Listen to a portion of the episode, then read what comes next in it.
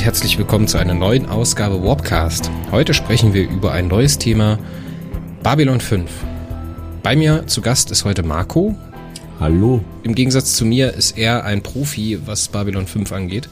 Ich habe mir jetzt die erste Staffel angeschaut und darüber wollen wir heute sprechen. Marco, wie geht's dir denn? Wie läuft's? Ja, mir geht's ähm, ja den Umständen entsprechend, sag ich mal. Corona ist halt noch, wir nehmen es ja jetzt so Mitte April auf. Ähm, da ist es halt immer noch sehr aktiv. Das belastet halt schon, ganz klar. Aber ansonsten geht's uns hier ganz gut. Ähm, Magazin entwickelt sich prächtig, Podcast noch viel prächtiger. Also auf der Front kann man sich nicht beklagen. Ansonsten ist halt auch familiär und sowas alles. Schwägerin, also jetzt Schwägerin hat gerade geheiratet. Oder nee, gar, gar nicht. War, war ja meine Schwägerin schon, als ich geheiratet habe. Äh, aber die ist jetzt auch unter der Haube. Da habe ich ein Video zugemacht, so, weil wir ja nicht zur Hochzeit kommen durften. Auch richtig toll. Ja, ich habe viel Spaß und viel zu tun, so wie immer. ja, weil du gerade sagst, wir nehmen das äh, Mitte April auf. Der Podcast erscheint am 23. Also heute, wenn ihr das hört, ist schon der 23. Das ist, sollte nichts Neues für euch sein, aber ich möchte ein bisschen über den Podcast mit euch sprechen, weil wir haben eine kleine Änderung gemacht. Ihr könnt die Release-Planung, also die Planung, die wir machen, wie wir unsere Releases für den Podcast festlegen, ähm, die könnt ihr jetzt auch anschauen. Dafür ähm, müsst ihr aber bei uns auf dem Discord sein. Die ist bei uns im Warp Talk angepinnt. Unter den angepinnten Nachrichten findet ihr einen Link zu einem Google Spreadsheet. Und da könnt ihr sehen, welche Folge für wann geplant ist. Lasst euch davon bitte nicht unbedingt so beeindrucken, weil da sind hier und da noch ein paar Fehler drin. Da arbeiten wir natürlich auch mit. Ähm, ja, da könnt ihr das auf jeden Fall sehen. Und direkt noch eine Ankündigung, eine kleine Änderung, weil ja der Release vom Film, vom neuen Dune-Film immer noch auf der Kippe steht. Für dieses Jahr ähm, werden wir die Folge zu Dune, die wir in Biblioholics machen, die ich gemeinsam mit Dominik mache, äh, in den Herbst zum Filmrelease verschieben. Das heißt, Biblioholics wird das nächste Mal erscheinen am, am 18.06., nicht am 16.08., am 18.06. Und da werden wir sprechen über Asimov, die Foundation-Trilogie. Das wird ganz spannend. Und äh, die Dune-Folge gibt's dann am Ende des Jahres, beziehungsweise dann, wenn der Film auch wirklich im Kino ist. Oder released wurde, auf welche Art auch immer. Ansonsten, ja, muss ich euch mal wieder aufrufen, Feedback zu geben. Uns fehlt ein bisschen das Feedback, was den Warpcast angeht. Ja, na klar, es sind immer weniger Leute, die kommentieren oder darüber schreiben auf Facebook, Twitter, Instagram oder sonst was. Aber das ist ganz wichtig.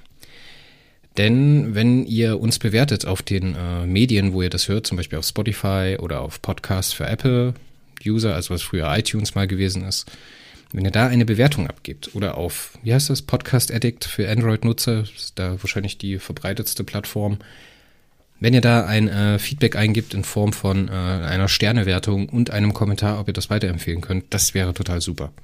Wichtig auch da, eure ehrliche Meinung ist wichtig. Wenn ihr sagt, das sind vier Sterne, dann sind das vier Sterne. Wenn ihr sagt fünf Sterne, dann fünf. Wenn ihr aber sagt, das sind ein Stern, dann schreibt bitte was dazu. Dann schreibt bitte entweder eine Mail, wenn ihr es nicht öffentlich machen wollt, oder halt äh, unter diese Wertung drunter ein Stern, weil da setze ich mich dann gerne auseinander, aber wir schwimmen so ein bisschen in der Luft wir machen immer ganz viele Änderungen, aber leider ähm, bekommen wir dafür nicht das Feedback, ob das ankommt, wie das ankommt, was ihr darüber denkt. Deswegen wäre es eine sehr, sehr schöne Sache, wenn das ein bisschen nach oben gehen würde in nächster Zeit. Ja, und wenn ihr uns unterstützen wollt, das könnt ihr natürlich auch gerne tun. Das Einfachste ist immer weitersagen, einfach euren Leuten erzählen im Internet oder keine Ahnung, wo sonst auch, ähm, dass es uns gibt, dass wir einen Podcast machen, über was wir sprechen, was unsere Stärken, unsere Schwächen sind und dann äh, das auch dementsprechend teilt. Wenn ihr uns finanziell unterstützen wollt, gibt es unterschiedliche Möglichkeiten. Gibt es entweder PayPal oder Steady. Haben wir noch irgendwas, Marco? Briefumschlag, Briefumschlag mit Geld? Ähm, ja, den würde ich zur Not auch nehmen, aber äh, ich habe es lieber elektronisch, ähm, weil auch die gesamten Ausgaben eigentlich elektronisch laufen. Also das wird abgebucht und sowas halt. Deswegen ist es halt schon schöner, wenn das einfach direkt elektronisch kommt. Wir haben tatsächlich noch einen Warp-Shop wo man T-Shirts kaufen kann. Oh ja, auch den vergesse ich und so weiter. Ähm, und äh, gab noch irgendeine, irgendwas hatte ich doch noch. Moment, ich mach mal irgendeinen Artikel von uns auf. Also ihr findet das alles auch in unseren Artikeln drin. Am Ende ist da immer so ein kleiner Text, den ich mal äh, liebevoll Battletext nenne. Da stehen auf jeden Fall die ganzen Sachen drin. Ja, es ist Steady, PayPal und der Warpshop und unter, auf der Seite Support Us, die da auch verlinkt ist und die auch ganz oben steht, da sind die ganzen Links auch nochmal drin. Ähm, da sind aber auch die äh, Affiliate-Links drin, wie zum Beispiel jetzt, wenn ihr ein Webding braucht oder sowas halt, dann ähm, gibt's da All Inkle, weil sind wir out auch. Ähm, die sind ganz gut. Ähm, ich möchte jetzt nicht sagen, das sind die besten oder sowas, weil ich habe dann einfach, ich kenne insgesamt drei Anbieter mit Hosting. Das ist halt All Inkle, Host Europe und Strato. Und ich bin mit All Inkle am zufriedensten. Von daher würde ich die auch durchaus empfehlen. Und ähm, da könnt ihr halt, wenn ihr dann Webhosting braucht, da hinten unten draufklicken, holt, holt euch das einfach darüber und dann kriegen wir halt auch eine kleine Mark dafür und ihr bezahlt halt nicht weniger. Äh, nicht mehr, meine ich natürlich. ähm, so ja, habt ihr dann halt äh, uns unterstützt, indem ihr einfach das gemacht habt, was, was ihr sowieso machen wolltet. Also perfekt eigentlich. Noch wichtig dazu zu sagen, wenn ihr uns unterstützt, dann unterstützt ihr immer das gesamte Projekt. Also ihr unterstützt dann nicht bloß den Webcast oder nur das Magazin, sondern das gibt's alles nur in einem Paket. Das heißt, genau. alles, was da an müden Marken zusammenkommt, kommt in einen Topf und das äh, versuchen wir dann auf die finanziellen Herausforderungen zu verteilen. Das ist ganz, ganz wichtig zum Verständnis. Ähm, ja, und ich glaube, damit sind wir durch, oder? Ach so, eine Vorteil, den ihr bei Steady habt, den habt ihr äh, bei den anderen Möglichkeiten nicht, ist äh, für das 5-Euro-Tier, also das Lieutenant-Tier, also 5 Euro im Monat wird gespendet und ihr bekommt Zugriff zeitexklusiv auf die vorproduzierten Folgen des Podcasts. Das gibt Steady exklusiv als kleines Bonbon. Genug davon, oder? Wollen wir mal einsteigen? Ja, genau. Wir steigen jetzt ein. Babylon 5. Ach du je. Du hast mich ein bisschen angesteckt. Du hast mich schon seit der ersten Folge Warpcast, glaube ich, damit vollgekekst, dass ich mir da mal einen Blick reinwerfen soll. Und jetzt endlich haben wir es geschafft. Es hat über ein Jahr gedauert, aber ich habe die erste Staffel geschaut. ja. Wie wollen wir es machen? Wollen wir am Anfang ein bisschen über die Entstehungsgeschichte reden? Dann ja, vielleicht, klar. dann vielleicht über die Charaktere der ersten Staffel oder so wie sie in der ersten Staffel sind. Dann äh, über unsere Lieblingsepisode wollten wir sprechen und am Ende vielleicht noch so ein bisschen, möchte ich noch ein bisschen spekulieren, was in der zweiten Staffel passiert, denn ich habe noch nichts von der zweiten Staffel gesehen. Ja, und äh, ja, prinzipiell über die erste Staffel, über Story und so weiter halt reden, klar. Und äh, wir hatten auch darüber gesprochen, dass wir noch ein, schon mal einen kleinen Ausblick über den äh, Tellerrand werfen, was es halt sonst noch so alles gibt zu Babylon 5. Wie ist es denn eigentlich entstanden? Ich kenne immer bloß die Geschichte des JMS, also John Michael, James Michael, John Michael, äh, ja, den haben wir unter äh, Joseph.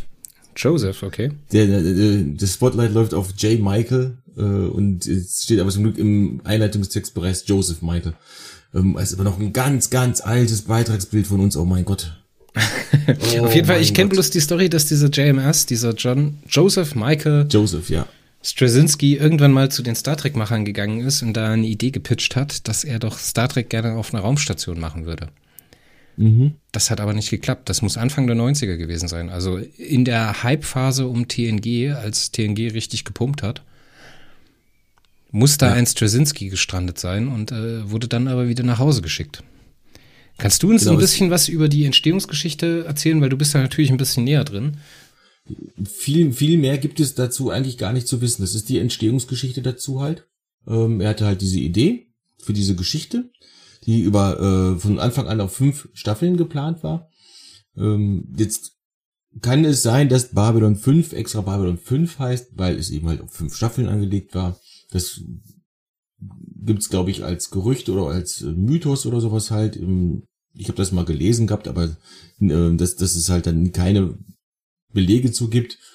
Kann sein, äh, kann aber auch einfach nur ein Zufall sein. Deep Space Nine heißt ja auch nicht Deep Space Nine, weil es halt neun Staffeln hat, weil es hat ja nur sieben. Ähm, und war ja auch nie angelegt auf eine bestimmte Staffelzahl. Das war zum Beispiel aber für damals damalige Verhältnisse halt relativ neu, dass man von vornherein sagt, wir machen fünf Staffeln, dann ist gut.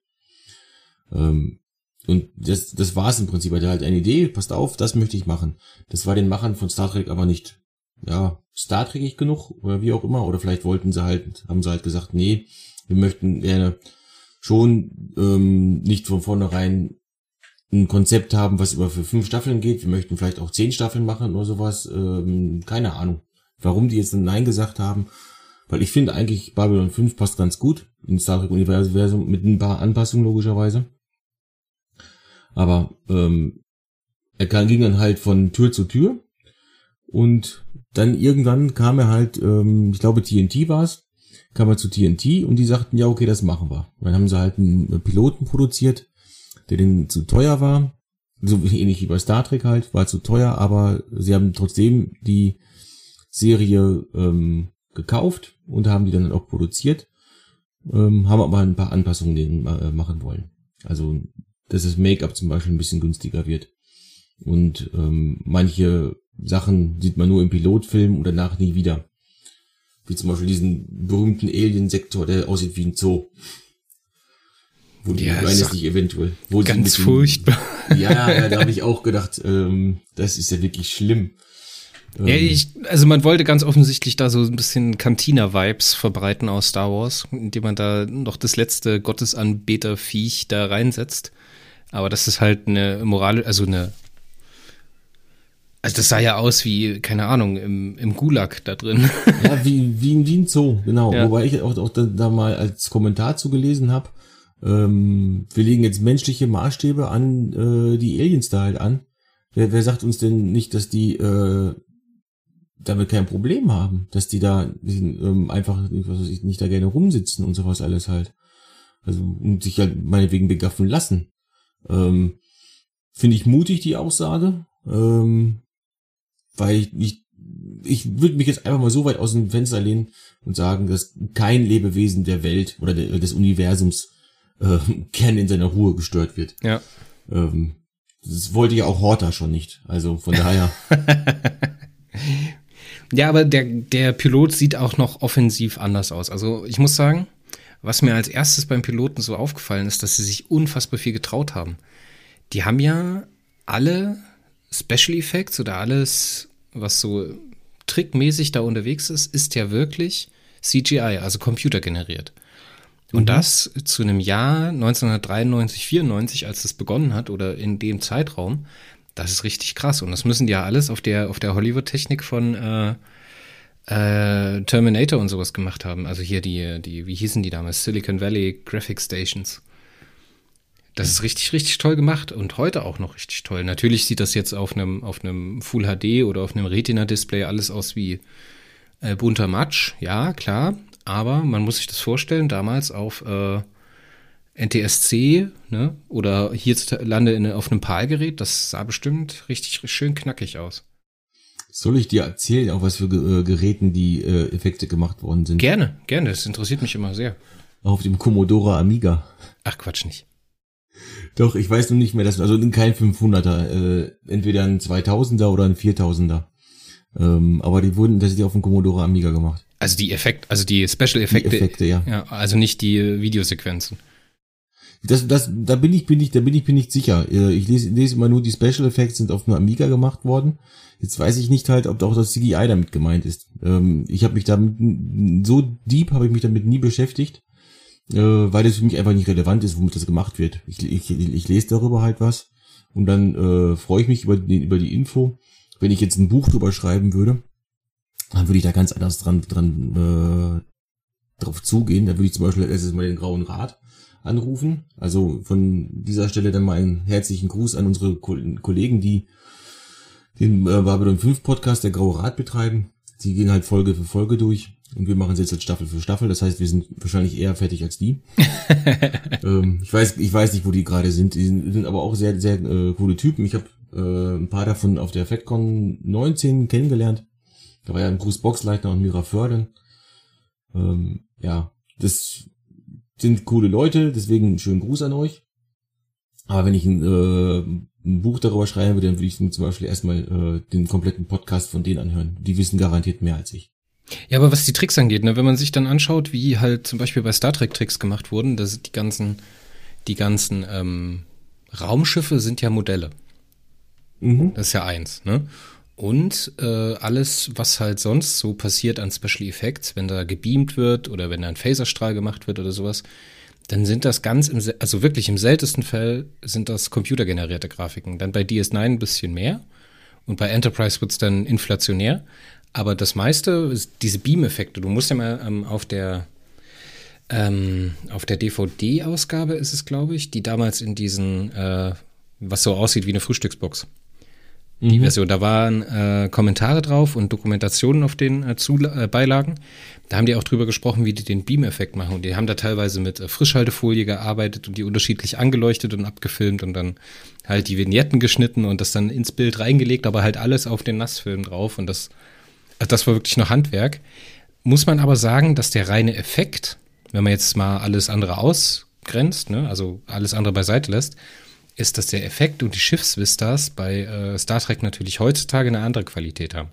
Aber 1993, 94 mit so ganzen CGI-Sequenzen, mit den Außenansichten von Babylon 5, mit den, mit den äh, Sequenzen, wie die äh, Delta-Flieger da starten und sowas, das ist schon echt Hut ab, also nicht schlecht. Und wenn du dann halt sagst, dass äh, viele Dinge improvisiert auf dem Amiga gelaufen sind, ich glaube nicht, dass die Videosequenzen auf dem Amiga gerechnet wurden, weil der wäre heute wahrscheinlich noch nicht fertig. Das kann durchaus sein. Der Amiga war gar nicht so schlecht. Das jetzt die, die, das typische Dattelding in der 500er und sowas und der 1200er, klar, das waren halt Dattelkisten. Aber die, die höheren Teile, die äh, 4000er und sowas, die, ähm, die waren gar nicht mal so schlecht. Ähm, der Amiga war zum Beispiel multitasking-fähig, bevor er äh, überhaupt Windows 95 rauskam. Und solche, solche Geschichten halt. Also der Amiga war eigentlich gar nicht mal so schlecht. Der hat halt nur gegen äh, den PC dann irgendwann richtig abgestunken. Und ja, weil er eben halt nicht genug Power hatte. Und irgendwann war der PC halt einfach besser. Allein schon mit Festplatte und sowas alles. Und ja, egal. Äh, das, ich, ich, bin, ich bin dann äh, ein bisschen emotional beim Amiga, weil das sind so meine ersten Game- und Computer-Erfahrungen. Ähm, ja. Ich hatte zwar auch einen C64, aber den hatte ich erst na, äh, später. Also den Amiga 500 tatsächlich. Es ist ja nicht bloß Straczynski, der den Pitch gemacht hat, und es ist ja nicht bloß Straczynski, der die äh, Haupt, also die Haupt, wie sagt man da, Idee hinter der Serie hatte, sondern Straczynski hat ja auch die meisten Skripte selber geschrieben, gell? Ja, ganz genau. Der Gerade hat, auch äh, gegen Ende hat er ja ganze Staffeln, äh, sind ja aus seiner Feder. 111 Episoden hat er gemacht. Da, also mit Rangers und äh, wie heißt die andere Spin-off-Serie dann? Ähm, Crusade. Crusade, genau. Also da ist ja auch später noch irgendwas gekommen. Das ist aber dann nicht mehr bei TNT gelaufen, sondern bei Sci-Fi Channel.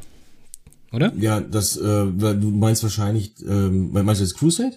Crusade ist da bei Sci-Fi gekommen. Und ja, TNT kann, hat sein, noch ja. damals äh, Rangers gemacht. Genau, sowas. Gibt es denn ansonsten noch irgendetwas äh, Interessantes über die Entstehungsgeschichte zu sagen, was du jetzt so ad hoc rezitieren könntest? Ich, ich wollte, ich wollte jetzt gerade tatsächlich halt auf dieses, dass er halt äh, sich grundlegend hingesetzt hat und gesagt hat, ähm, ich entwickle hier ein Konzept und ich entwickle hier nicht nur ein Konzept, ich entwickle hier gleich äh, alles. Also wirklich alles. Ähm, der hat für die Staffeln schon äh, Handlungsbögen geschrieben, die, die, die Hälfte der äh, Episoden oder sowas, also wie viel genau, weiß ich nicht, aber eine Menge der Episoden waren schon grob ähm, geschrieben und ähm, andere Episoden standen halt zumindest, zumindest äh, fest, was zum Hauptplot halt äh, beitragen sollte. Es ist er ist halt wirklich mit einem mit einem Gedanken an diese Serie rangegangen. Äh, ich mache jetzt nicht einfach eine Serie und sehe zu, dass die halt relativ lange läuft ähm, und möglichst viel Geld einbringt oder so, sondern ich will eine Geschichte erzählen. Das wollen zwar das wollen zwar immer alle Leute, aber ähm, JMS ist da glaube ich ein bisschen anders dran gegangen. Einfach, der, der hatte eine Idee, so und so viele Folgen brauche ich dafür, so und so viel ähm, Episoden brauche ich dafür und deswegen möchte ich jetzt das hier so machen. Obwohl, obwohl es halt auch die ein oder andere Folge gibt, die halt so ein bisschen rausfällt. Ja, natürlich. Es, es, auch, auch bei Babylon 5 gibt's Füllermaterial, aber äh, da ist zumindest meistens ein bisschen Charakterentwicklung für die Leute bei. Ja, auf jeden Fall. Und sowas brauchst du. Und du darfst halt nicht vergessen, was, was für einer Zeit das entstanden ist. Es ist 30 Jahre her fast, wo die erste Folge lief, oder der Pilotfilm lief da hast du halt einfach ähm, im, wie, wie sagt ja im analogen TV oder im linearen TV, ähm, da mussten die Leute halt auch mal so zwischendurch einschalten können und dann angefixt werden. Heutzutage beim Streaming, wenn du eine Serie halt schauen willst, dann fängst du mit Folge 1 an und kannst das jederzeit. Und das, das heißt, du musst jetzt nicht eine Folge zwischendrin als Füllerfolge einbauen, wo du ein bisschen Charakterentwicklung reinbaust, damit die Leute, die halt äh, nicht nicht zu, zu sehr den Faden verlieren. Heutzutage beim Streaming gucken die Leute sich halt alle Folgen an, da wäre eine Serie wie Babylon 5 in 50 Episoden vorbei und nicht in 110. Oder in noch weniger Episoden. Ja, doch, wobei doch 50, 10 Episoden pro Staffel, denke ich mal schon, würden wir hinkriegen. Aber so wird's heutzutage halt laufen, wenn das heutzutage produziert wird. Dann würden wahrscheinlich äh, Episoden wie TKO äh, im Ring des Blutes in der ersten Staffel ähm, rausfallen gleich. Ich glaube, das ist ähm, aus der gesamten Serie die unbeliebteste Folge überhaupt. Ähm, und deswegen, äh, wir wollen ja unsere Lieblingsfolge sagen. Ich sagte jetzt schon mal auf jeden Fall meine Unlieblingsfolge. Das ist nämlich definitiv TKO. Echt? Magst du die nicht? Ähm, TKO müsste die Folge sein ähm, mit Ivanova, die über den Verlust ihres Vaters versucht hinwegzukommen, aber um jüdischen Glaubens halt ist und nicht ähm, aber die Rituale dafür durch, durchmachen will, wenn sie sich dann doch dazu entscheidet, das, das zu tun. Die, ähm, das ist der einzige gute Punkt daran, dass es da so ein bisschen Entwicklung ist für Ivanova. Aber ähm, ansonsten ist da halt nicht viel bei. Und diese Entwicklung von Ivanova, die hätte man irgendwo in irgendeine andere Folge auch einbringen können. Der Hauptplot ist dieses im Ring des Blutes halt, dass Menschen jetzt auf einmal in diesen äh, Mutai kämpfen dürfen. Ah, nee, also ich gucke mir nicht Science Fiction an für, äh, für irgendwelche Faustkämpfe. Aber die Aliens waren stark. Ja, gut, Alien Design, da ist bei Babylon 5 generell relativ gut, gut drin. Ähm, wir kommen später in späteren äh, Episoden oder in späteren Podcasts noch zu äh, diversen Alienvölkern. Ähm, ich meine, die Pakmara gab es jetzt in der ersten äh, Staffel noch nicht wirklich. Also gesehen hat man es aber. Aber der, kein, das Wort ist aufgetaucht.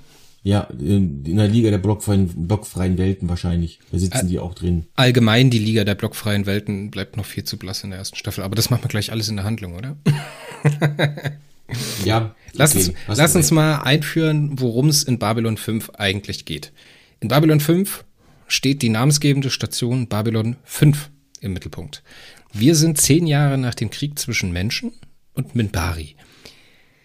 Im Grunde genommen gibt es vier große Parteien oder vier große Machtblöcke, die sich auf dieser Station Babylon 5, auf diesem Projekt Babylon 5 oder dem Babylon-Projekt miteinander auseinandersetzen. Das sind die Machtblöcke der Erde, also der menschlichen Föderation, der Narn, ehemalige Sklaven der Centauri, die Centauri-Republik, die aber trotzdem einen Imperator haben, den ultrareligiösen Minbari und den Wollonen, die wahrscheinlich von allen noch am blassesten bleiben, die auch mehr zu sein scheinen als bloß ein Machtblock. Und die treffen sich auf dieser Babylon-Station, um den Frieden in der Galaxis zu wahren. Denn diese unterschiedlichen Spezies oder Machtblöcke haben sich untereinander schon oft bekriegt. Und jetzt hat man sich zusammengeschlossen, um auf dieser Babylon-Station einen gemeinsamen Punkt zu finden und gemeinsam miteinander zu verhandeln heißt natürlich dann auch noch passenderweise Babylon. Ne, für Babylon war ja auch ein Treffpunkt, war ja auch ein, eins der längsten Weltreiche. Das ist ja das Östrom, Oströmische Reich, was äh, tausend Jahre länger Bestand hatte als das Weströmische Reich. Ganz schön. Warum ist das jetzt Babylon 5? Weil die restlichen Babylon-Stationen entweder kaputt oder verloren gegangen sind. Eins bis drei wurden zerstört, direkt nach Inbetriebnahme. Und Babylon 4 ist verschwunden. Wir finden im Laufe der ersten Staffel auch heraus, wie das verschwunden ist.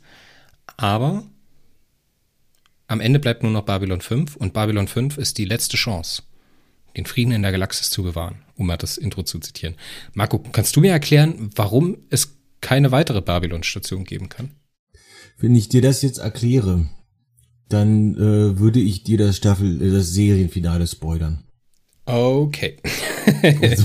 dann lass mich mal weiter zusammenfassen. Wenn ich irgendwas vergesse oder irgendwas zu kurz greife, dann unterbrich mich einfach, ja? Ja, mache ich gerne. Wir haben, wir werden ja gleich noch auf die Hauptcharaktere eingehen, aber in diesem Babylon 5 Projekt ist ein kleiner Kniff drin. Da nämlich alle nicht das sind, was sie zu sein scheinen. Wir haben auf der einen Seite, auf Seiten der Erde, den Commander Sinclair, Jeffrey Sinclair, der ein Veteran aus dem Minbari-Krieg ist, der zehn Jahre zurückliegt und der in der entscheidenden Schlacht gekämpft hatte, als die Minbari kurz davor standen, die Erde zu erobern. Kurz bevor die Minbari das aber taten, hat die religiöse Kaste, die Minbari teilen sich in zwei Kasten ein, einmal Kriegerkaste. Drei. Drei?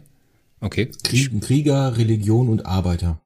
Okay, die Arbeiter habe ich noch nicht gehört. Ich hatte immer bloß von Kriegern und Religion gehört. In drei Kasten teilen die sich ein, wie ich gerade gesagt habe. und äh, die religiöse Kaste hat irgendwann gesagt, jetzt ist der Krieg vorbei und haben kapituliert, obwohl sie am Gewinnen waren. Das haben die Menschen nicht verstanden und danach hat sich eben dieses Babylon-Projekt entwickelt. In der Entscheidungsschlacht wurde aber dieser Commander Sinclair, der mit seiner Delta-Fighter-Staffel unterwegs war, einen Kreuzer der Minbari anzugreifen, ohnmächtig und ihm fehlen 24 Stunden seines Gedächtnisses. Was in diesen 24 Stunden passiert ist, erfahren wir teilweise in der ersten Staffel, teilweise bleibt es noch im Dunkeln. Aber er nimmt dort anscheinend Verbindung auf mit dem sogenannten Grauen Rat. Und der Graue Rat ist praktisch das äh, Konzil der mächtigsten Minbari, die den Minbari-Staat oder die Minbari-Staatlichkeit steuern. Und, knickknack, die Botschafterin der Minbari, nämlich Dilan, ist Mitglied im Grauen Rat oder Teil des Grauen Rates, eine sogenannte Shatai. Das Wort ist richtig, oder? Shatai? Satai? Satai. Satai. Und äh, diese Minbari scheinen in Commander Sinclair etwas zu sehen, was er selber nicht weiß, und äh, nehmen Einfluss darauf, dass er Commander oder Kommandant dieser Babylon 5 Station wird. Also er ist gar nicht der Beste. Und damit würde ich es ehrlich gesagt für die Handlung so weitestgehend mal gut sein lassen, weil ich denke, wir werden über einzelne Folgen noch sprechen und da noch ein bisschen genauer drauf eingehen. Aber ich will jetzt hier nicht so die ganz großen Spoiler rauswerfen. Ne? Das ist so die Grobzusammenfassung. Natürlich werden wir hier und da spoilen, aber wir versuchen euch natürlich, wenn ihr es noch nicht gesehen habt, heute ein bisschen Appetit zu machen, mal reinzuschauen und äh, vielleicht ist es ja was für euch. Ich würde jetzt ganz gerne mit den Charakteren weitermachen und bei meinem größten Problem anfangen. Ich möchte dich erst in einer Sache ähm, korrigieren, falls du äh, das jetzt noch öfter sagst. Das sind nicht Delta Fighter oder Delta Flyer, das sind Star Furies. Star Die Furies? sind halt, ja, die sind nur in Staffeln halt eingeteilt, die Alpha, Beta, Gamma und so weiter heißen. Ah, okay. Die Delta-Staffel soll sofort starten. Und die werden gestartet aus den Cobra-Buchten. Ah, Babylon genau, 5. genau. Und die Zeta-Staffel, ja, ja, genau. Und die Zeta-Staffel, genau, und so weiter, und so weiter und so fort. Da gibt's später auch dann noch Updates, dann sehen die nicht, nicht, nicht so aus wie, ja, zusammengestaucht, sondern ein bisschen mehr wie ein X-Wing und so, aber, ja, egal. Das siehst, siehst du danach alles nachher noch. Lassen Sie mich mal zum größten Problem meiner, also einen der großen Probleme mit Babylon 5, die ich habe, kommen. Und zwar der Schauspieler von Jeffrey Sinclair. Der ist Michael ja, O'Hare. Michael O'Hare, der ist ja furchtbar.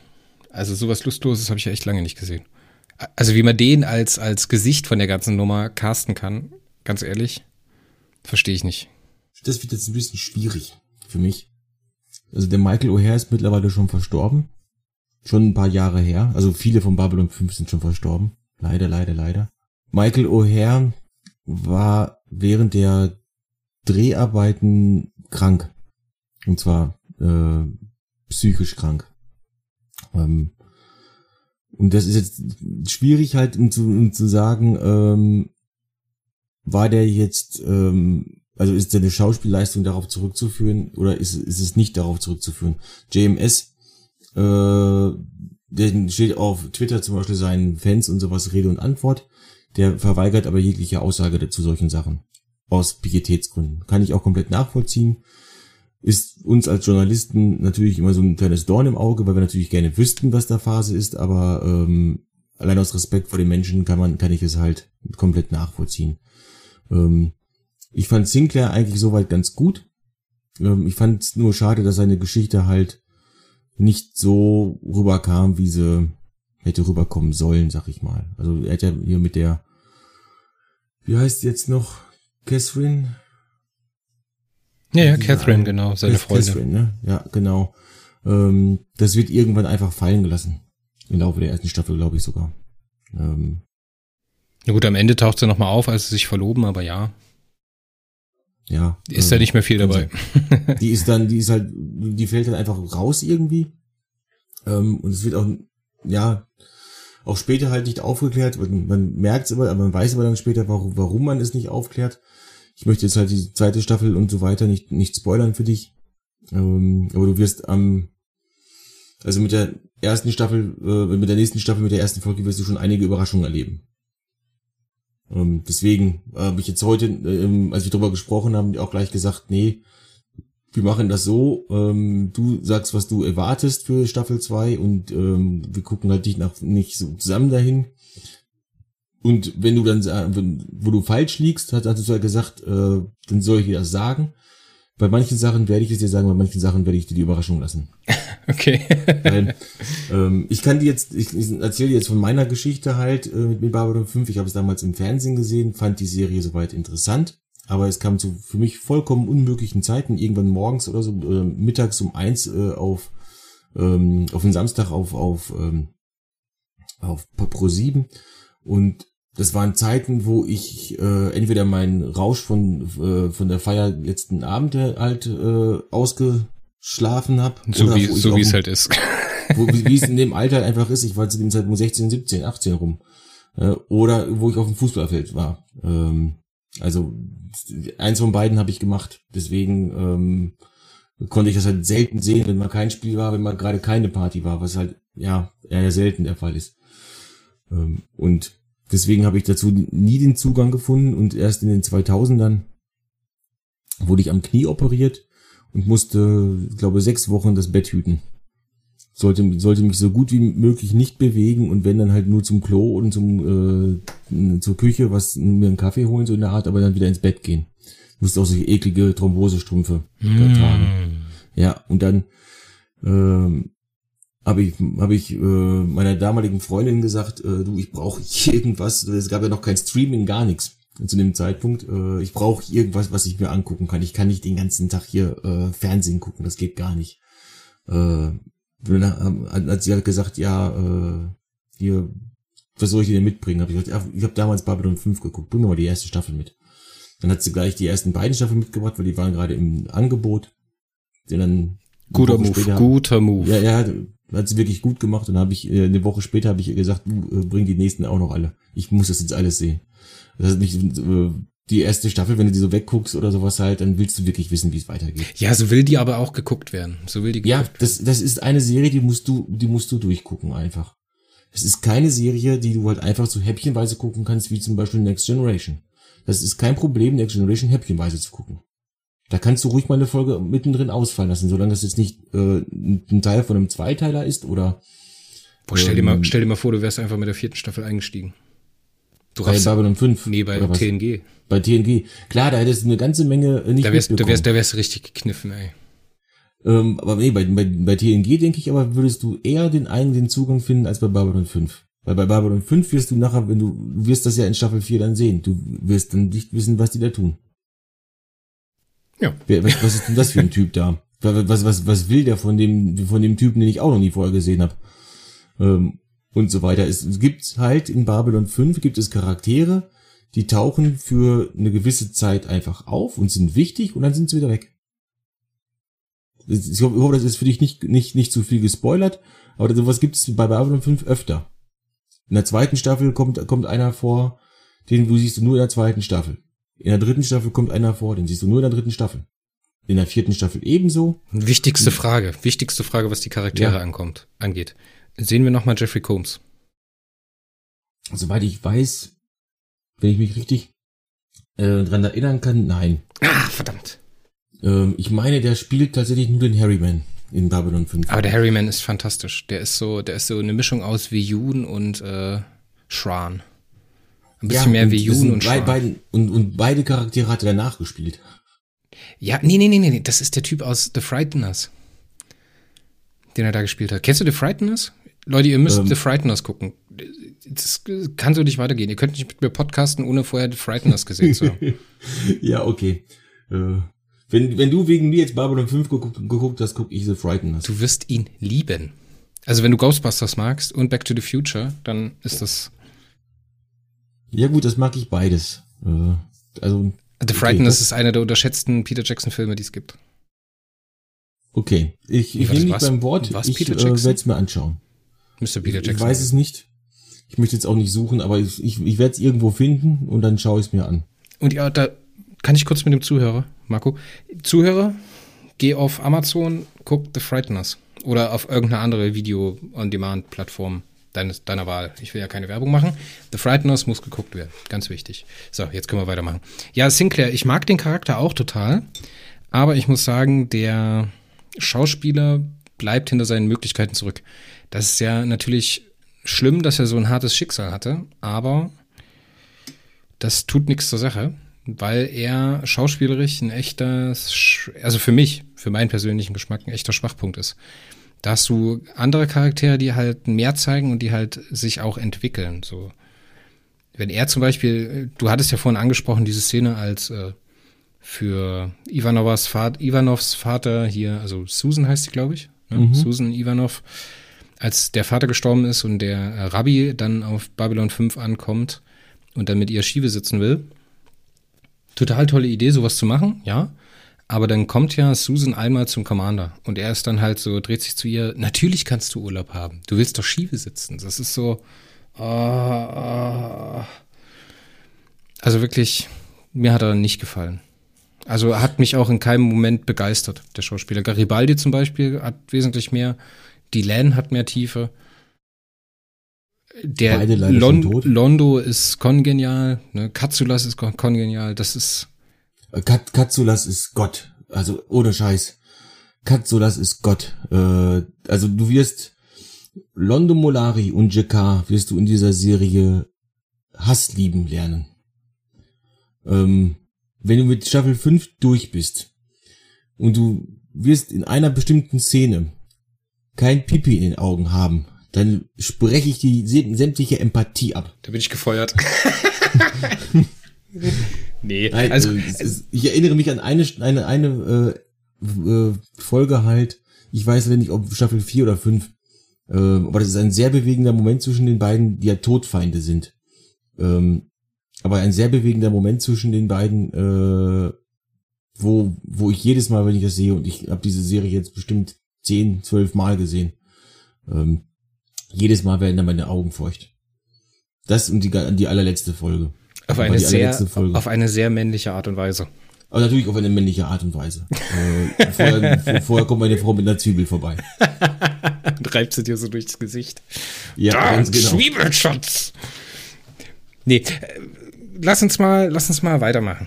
Wir haben ja nicht bloß äh, Sinclair, sondern auch äh, immer so Pärchen. Die, die Serie lebt sehr viel von Pärchen, ähnlich wie DS9. Es gibt noch ein paar mehr ähm, Parallelen zwischen DS9 und Babylon 5.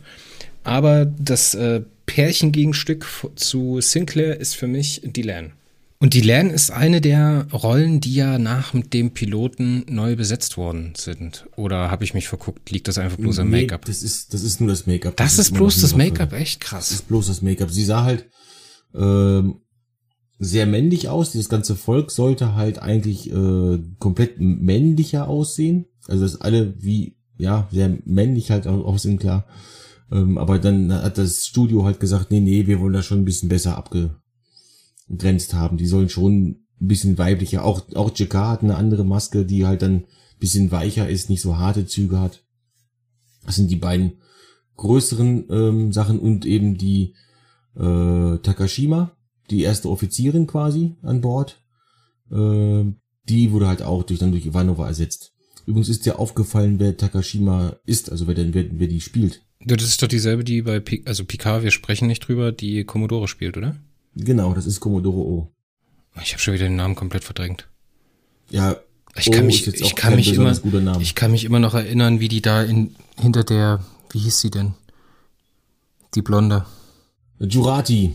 Dr. Jurati, genau. Alison ja. Pill. Wie sie da dahinter steht mit dieser dämlichen Sonnenbrille, die aussieht wie von den Ninja Turtles. Also, ja. ey, ohne Mist, also wer sich das, also diese Serie macht mich immer noch nachhaltig fertig. Zumal ich jetzt mal wieder, ich hatte ja mal vor, mich in diese ganze Star Trek Comic Sache so ein bisschen, wir kommen schon wieder, ist egal.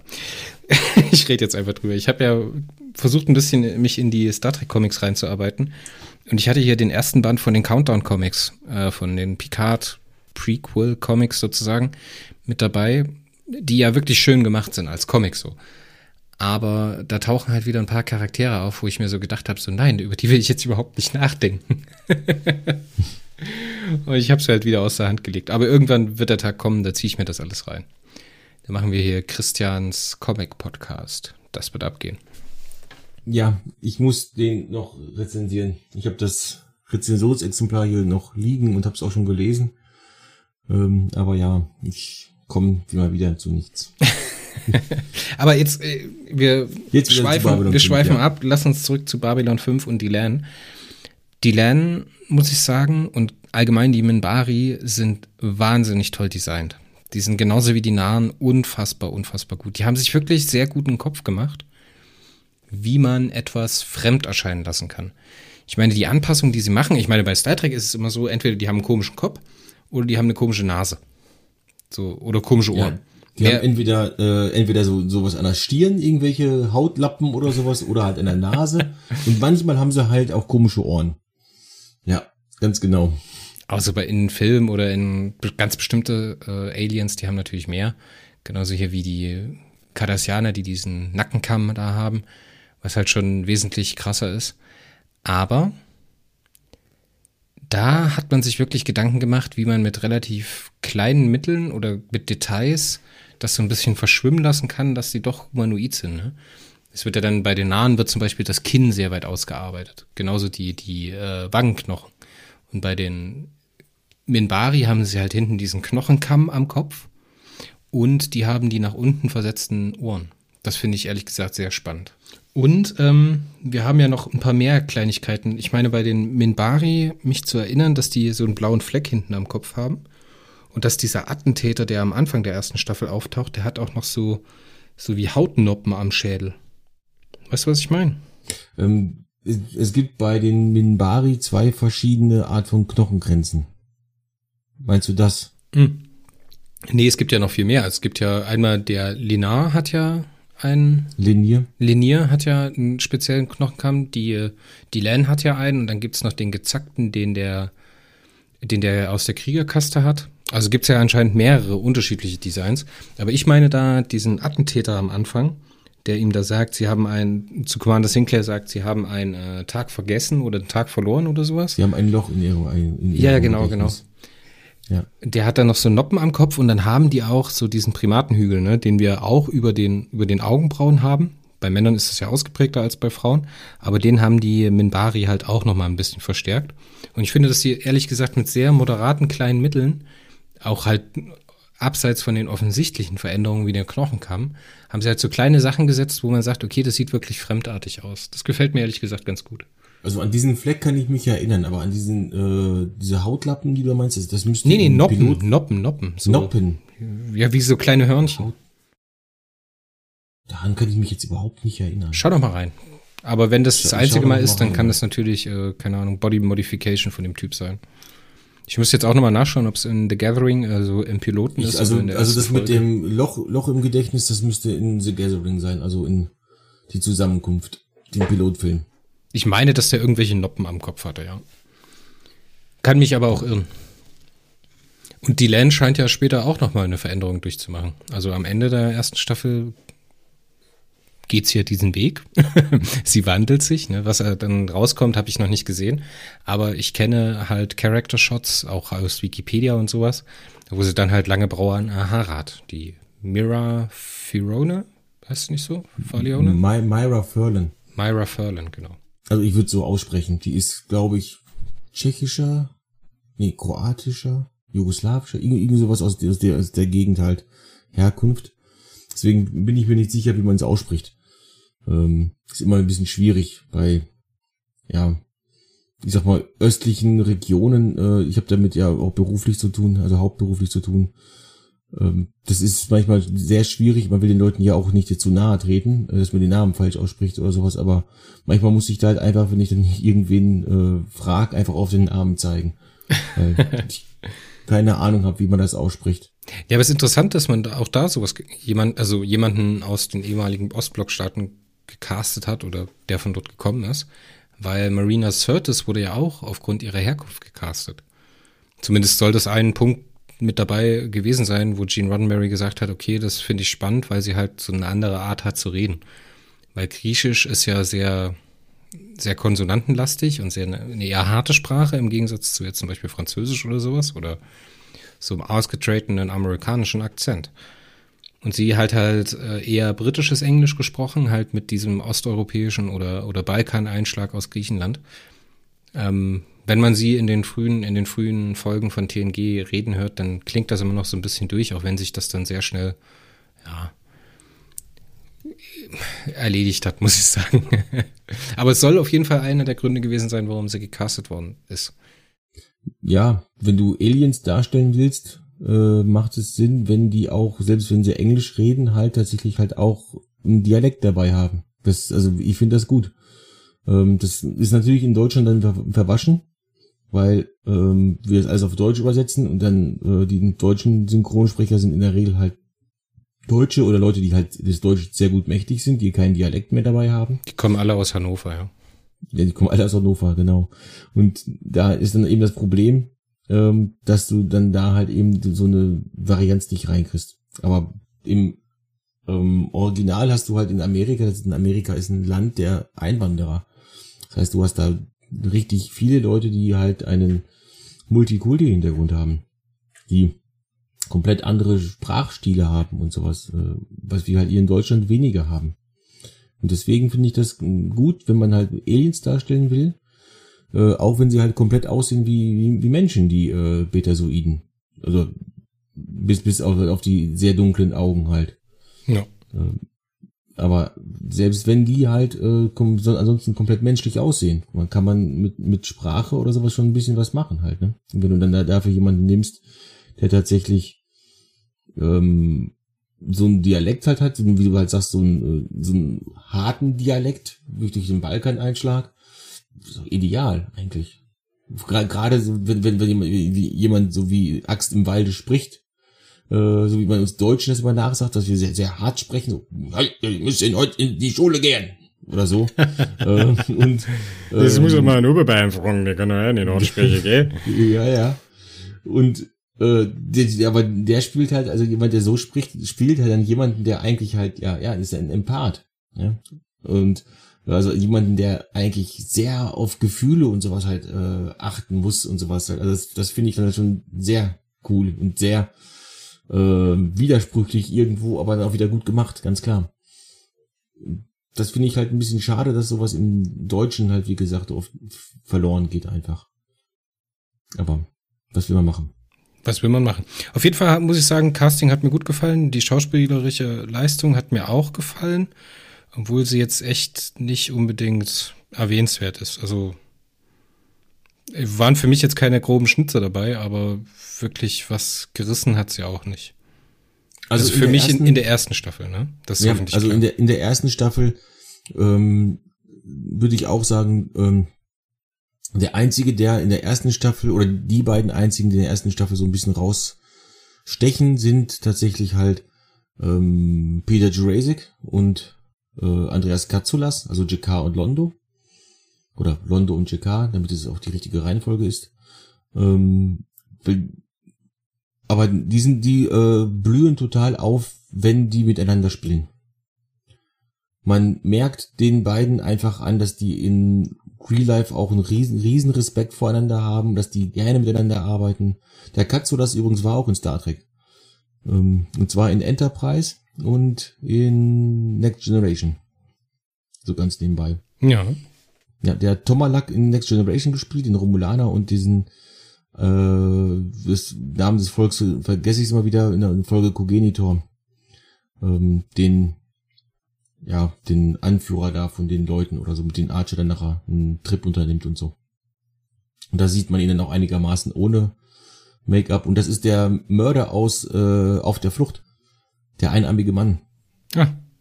Ja. Sachen gibt's. Ähm, ich finde ich finde solche Sachen immer äh, richtig, richtig toll. Wenn, wenn ich zu sowas recherchiere und gucke, wer ist, Bill, Bill Mumi ist zum Beispiel der, äh, also das ist der Darsteller von Lenier, das ist der äh, kleine Will Robinson aus der ganz alten Lost in Space Serie. Mhm. Ja, Und er hatte ein Cameo dann in der neuen Netflix-Serie, ganz am Anfang als irgendein Wissenschaftler, der halt stirbt. Und ja, das, das fand ich halt auch sehr cool. Ja, das sind, das sind allgemein mag ich. extrem viele Schauspieler dabei, die halt so äh, Genre-Schauspieler sind, die in ganz vielen Serien mitspielen. Zum Beispiel der Doktor, der ähm, den Dr. Franklin besuchen kommt. Sein Professor da, der diese hm, Bio, ja. biologischen Technik da mitbringt, diese Biolo biologische Technik. Der ist ja auch äh, zu der Zeit oder nee, Anfang der 2000er war das ja dann äh, mit NCIS relativ erfolgreich gewesen. Der hat auch ganz viele von diesen Western-Klamotten mitgespielt und sowas. Also es tauchen hier und da immer mal wieder Leute auf, die äh, im 80er, 90er Jahre Fernsehen was zu suchen hatten und die halt man später halt auch wieder sieht. Sogar ähm, Majel Roddenberry. Ähm, Major Barrett, vor. meinst du? Aber nicht in der ersten Staffel, oder? Barrett, Barrett Roddenberry. Nee, die müsste später kommen. Also sie spielt ja irgend so eine Centauri-Seherin. 1996 ins, in ihrer Filmografie mit drin. Aber jetzt nicht, was sie gespielt hat. Ja, ich könnte jetzt halt auch bei IMDB gucken, aber nee, ich habe jetzt gemutmaßt, ob es eventuell doch äh, Vision des Schreckens war, ähm, weil es da irgendwie um eine Vision geht. Deswegen habe ich jetzt gesagt, es könnte, könnte ja eventuell das sein, aber ist es anscheinend nicht. Übrigens ist dir aufgefallen, dass die, äh, es ist wahrscheinlich nicht aufgefallen, aber die Staffeln haben bei Babylon 5 eigene Namen. Ja, die haben eigene Themen. Das finde ich ehrlich gesagt ganz nett.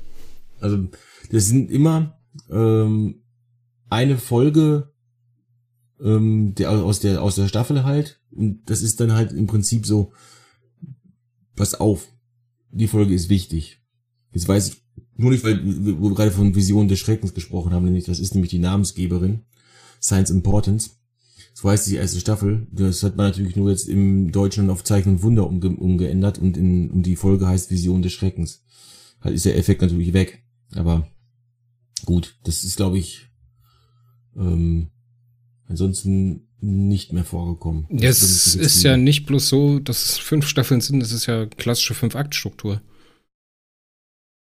Oder? Aber es sind ja am Ende nur vier, wie ich glaube ich gelesen habe, realisiert worden. Nein, nein, es sind fünf. Es sind fünf, äh, nur die, die vierte, ähm, da war man sich halt nicht sicher, ob es eine fünfte geben wird. wird das, das okay, für die fünfte Staffel kam halt relativ spät, deswegen hat man die wichtigen Sachen, also die auf jeden Fall erzählt werden müssen, von der fünften in die vierten rübergeholt. Und als dann das okay da war, hat man dann auch schnell ein äh, Staffelfinale produziert und hat das äh, Staffelfinale, also das Serienfinale dann ans Ende halt von der fünften Staffel gelegt. Ah, okay. Aber das, ähm, man sieht, glaube ich, in der vierten Staffel schon Ausschnitte aus Staffel 5. Also, ich bin mir nicht mehr, nicht mehr ganz sicher dabei. Das, ich müsste das nochmal noch mal komplett angucken, glaube ich. Das Aber lass, lass uns mal mit den Charakteren weitermachen, nämlich ja, mit äh, Mr. Garibaldi, ein italienischer Freiheitskämpfer. ähm, ein richtig, richtig interessanter Charakter. Der wird noch so ultra heftig. Ähm, der ist jetzt, also generell finde ich, also so ziemlich alle Charaktere bleiben, bis, wie, wie sagte, bis auf Londo und Jakar in der ersten Staffel relativ blass. Die Len, Lenier, man erfährt ein bisschen was über das, so typisch, typisch, wir bauen eine neue Serie auf. Man erfährt ein bisschen was über die Charaktere, lernt über den Konflikt, der halt auf einen zukommt, äh, das, das Grundsetting und sowas, da bleiben sie meistens alle ein bisschen blass. Ähm, und deswegen auch Garibaldi halt. Aber wenn ich jetzt überlege, Garibaldi ähm, wie das später weitergeht mit, mit ihm, was der alles mitmacht und was der alles erlebt und sowas. Und ja, äh, das ist schon echt heftig. Das ist dann echt heftig und dann, äh, dann macht, macht er mir jetzt hier auch schon sehr viel mehr Spaß in der ersten Staffel. Ja, Aber also man muss ja sagen, Gary Baldi, die Rolle ist ja für einen ganz speziellen Schauspieler geschrieben. Und das ist nicht der Schauspieler, der es am Ende geworden ist. die, also die, für mich der Charakter, wie er geschrieben ist, dieser, dieser bisschen was Gescheiterte, dieser ehemalige Trinker, eigentlich Versager, hat eine Frau sitzen lassen und so weiter. Das ist eigentlich eine typische Bruce Willis Rolle, die er da geschrieben hat. Und der Typ sieht auch noch fast aus wie Bruce Willis. Mhm. und immer so habe ich mir gedacht, Mensch, eigentlich hätte jetzt äh, der Bruce da stehen sollen. Der hätte noch ein bisschen aufgeschmissener geguckt. Aber toller Typ, ich mag den echt, den, den, Der, der ist mein Go-To-Guy in der Serie, muss ich sagen. Wenn der dabei ist, habe ich eigentlich immer Spaß. Weil er halt auch ein harter Typ ist auf der einen Seite, aber halt, ja, wie soll man sagen, er ist, er ist so menschlich, ne? Er ist so, also eine Mischung aus McCoy und ja, Riker ist da auch mit drin, aber immer noch was eigenes. Er gibt noch mal einen eigenen Drive, ne? Und da muss ich sagen, hat der Schauspieler mir sehr, sehr gut gefallen. Grundsätzlich, weil das für mich die sympathischste Rolle war, ja. Aber weil der Schauspieler auch in diesen kleinen Momenten, es gibt da, als er mit Londo gemeinsam an der Bar sitzt und äh, sich so Sorgen macht um seine Freundin, die in diesen Marsunruhen da gefangen ist, als äh, Londo ihm diese Geschichte erzählt, wie er zu seiner ersten Ehefrau gekommen ist, dass er irgendeine Tänzerin geheiratet hat. Das fand ich wirklich fantastisch, wie er da so sich drauf einlässt und wie er grinst und wie er ehrlich sich freut mit ihm. Das, das, das war echt Zucker. Das hat mir gut gefallen.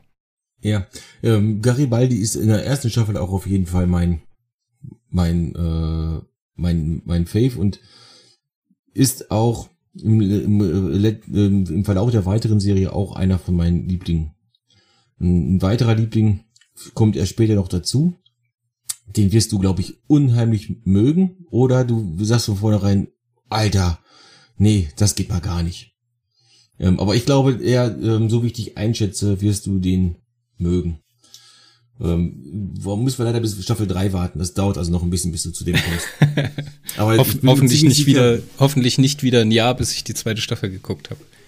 Nee, nee, ich, hoffe auch nicht. Also wenn wir jetzt angefangen haben, dann sollten wir das auch relativ zügig hinkriegen, dass das, wenn ich jetzt nicht jetzt äh, in fünf Jahren dann endlich mal äh, gesagt haben, so jetzt ist der Babylon 5 Podcast rum, jetzt können wir uns langsam an die Filme oder an Crusade machen.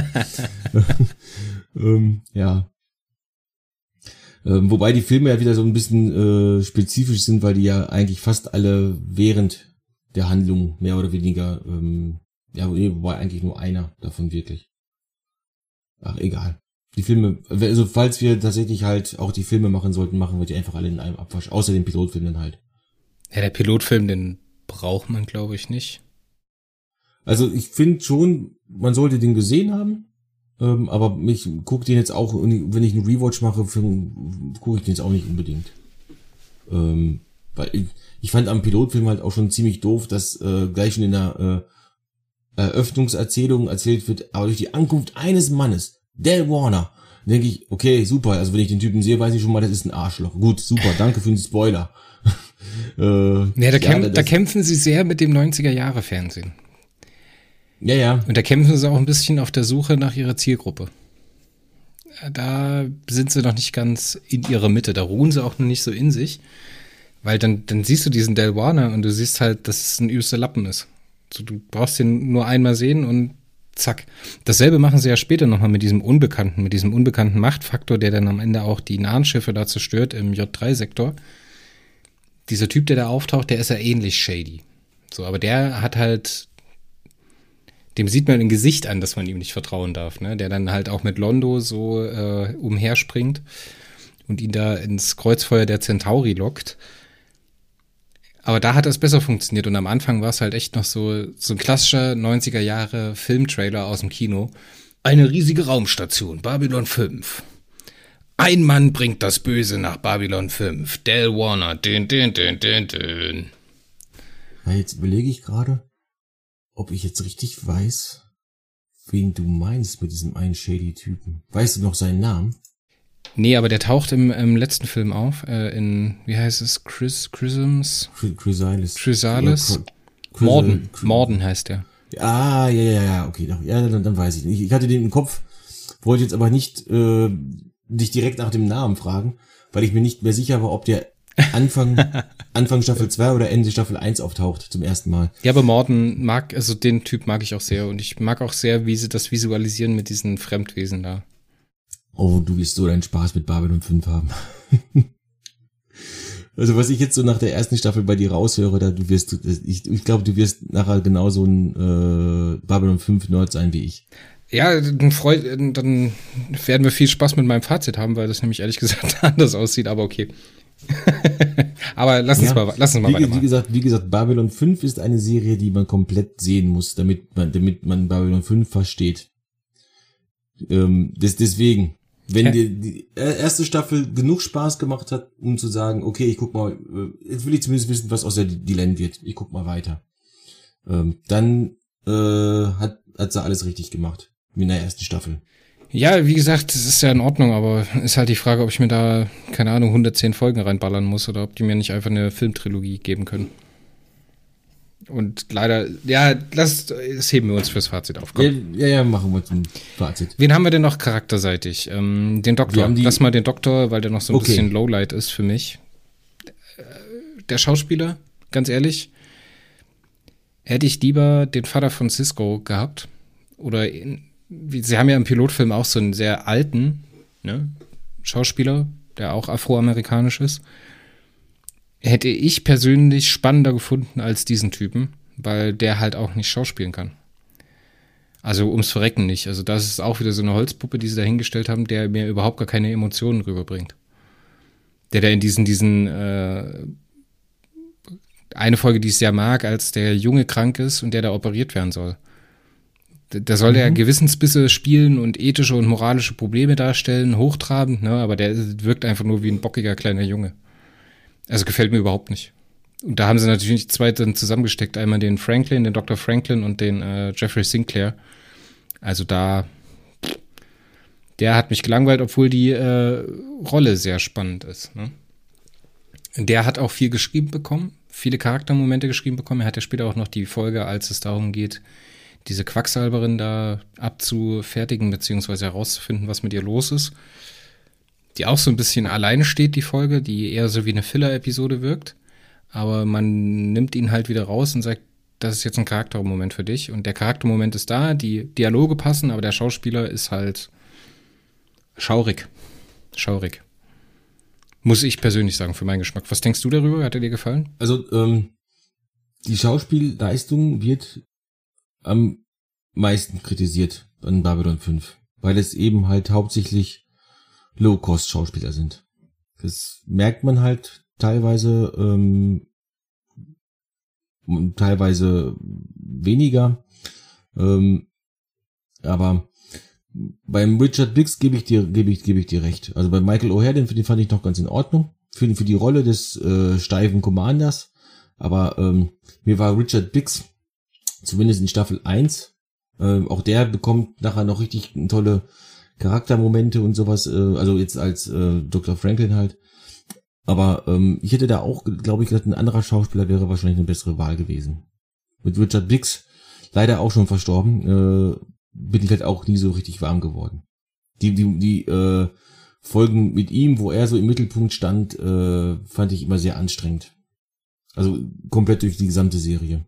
Ein toller Charakter, äh, auch mit wirklich mit, das ist, das, das merkt man bei Babylon 5 spätestens so in der zweiten, dritten Staffel, die haben alle ihr Päckchen zu tragen. Das ist nicht wie bei Star Trek. Das ist wo äh, Captain Picard hab Wein gut geerbt, Bock drauf gehabt, und, so, ähm, ja, ich, ich gehe mal zu den Sternen und sowas halt alles. Und dann äh, in, in, selbst in dem größten Misthaufen, den er gerade steckt oder sowas, sagt er nur Merde.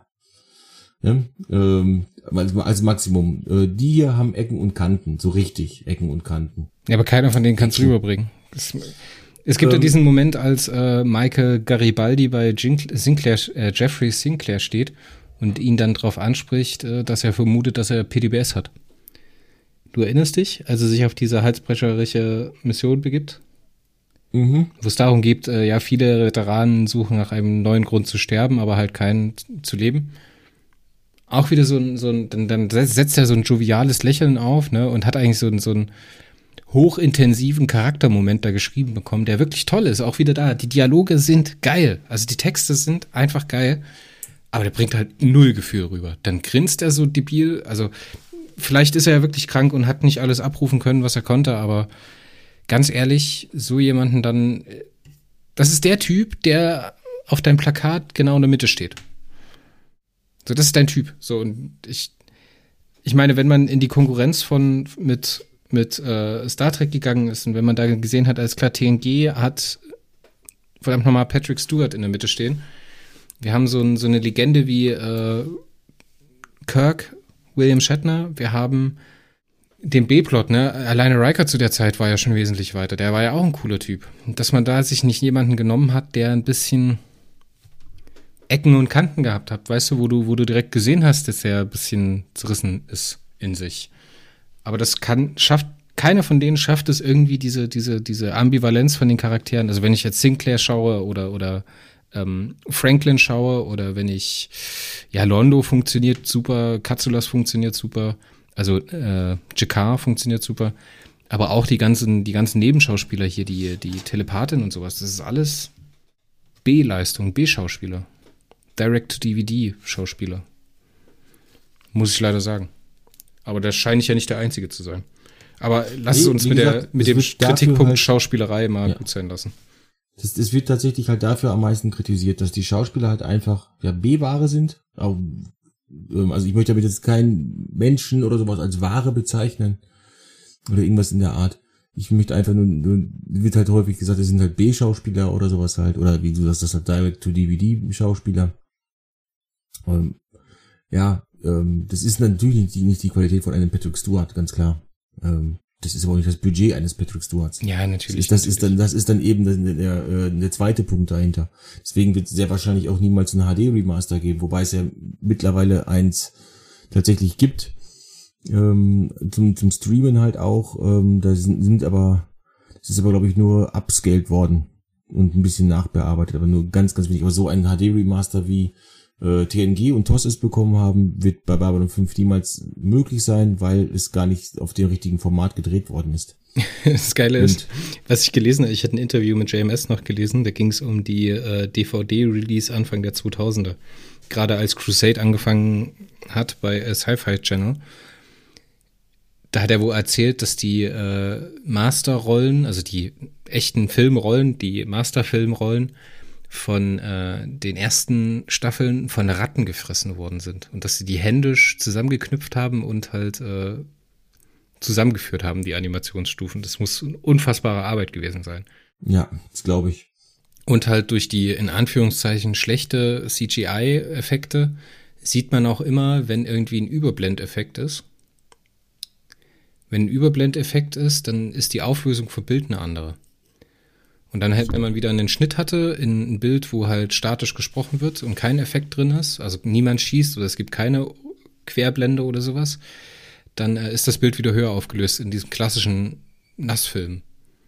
In der klassischen mhm. Nassfilmqualität. Und das ist halt echt schwer zu gucken. Also wirklich. Es nimmt dir halt teilweise auch die Spannung raus, weil wenn du halt siehst, alles klar, wir haben jetzt hier einen High Noon, einen Showdown zwischen Garibaldi und irgendjemanden und dann schneidet die Kamera um und wir, wir, man sieht diese schlechte Qualität und dann weiß man halt sofort, alles klar, er schießt jetzt. weißt du, was ich meine? Ja, gut. Ja, okay. Ich habe das noch auf dem grünen Fernseher geschaut, auf DVD. Also ähm, ich glaube, da das ist mir nicht aufgefallen, sowas. Ja, lass uns mal mit den Schauspielern weitermachen. Richard Biggs, der den Stephen Franklin spielt, hat äh, einen ganz, ganz großen Bonus obendrauf, weil er hat eine Synchronsprecher, oder eine Stimme, die wir alle kennen und lieben, denn er wird nämlich von Detlef Bierstedt synchronisiert. Und Detlef Bierstedt ist Liebe. Der hat die Stimme, der kann mir alles erzählen. Das ist die äh, Synchronstimme von William T. Riker. Ja. Ähm, wenn dir das Telefonbuch vorlesen würde als Hörbuch, würdest du es kaufen. Auf jeden Fall. Ja. Take my money. Ja. Wen haben wir denn noch? Wen, wen, über wen müssen wir denn noch sprechen? Ich würde sagen, Londo und Jakar heben uns zum, bis zum Schluss auf. Die äh, Lita Alexander, die will ich ehrlich gesagt, äh, Lita Alexander, Quatsch, äh, Talia Winters will ich ehrlich gesagt übergehen. Haben wir noch irgendjemanden, der erwähnenswert ist? Ähm, Kosch vielleicht, aber Kosch, da gibt's auch nicht viel dazu zu sagen. Ja, Kosch ist halt schwierig zu Schauspielern. Äh, Kosch ist vor allen Dingen halt, Kosch ist, Kosch ist wie das Vader. Ähm, Im Kostüm steckt ein anderer als die Stimme. Ja, klar. Ja. Und das ähm, na, da, da kommen wir später zu.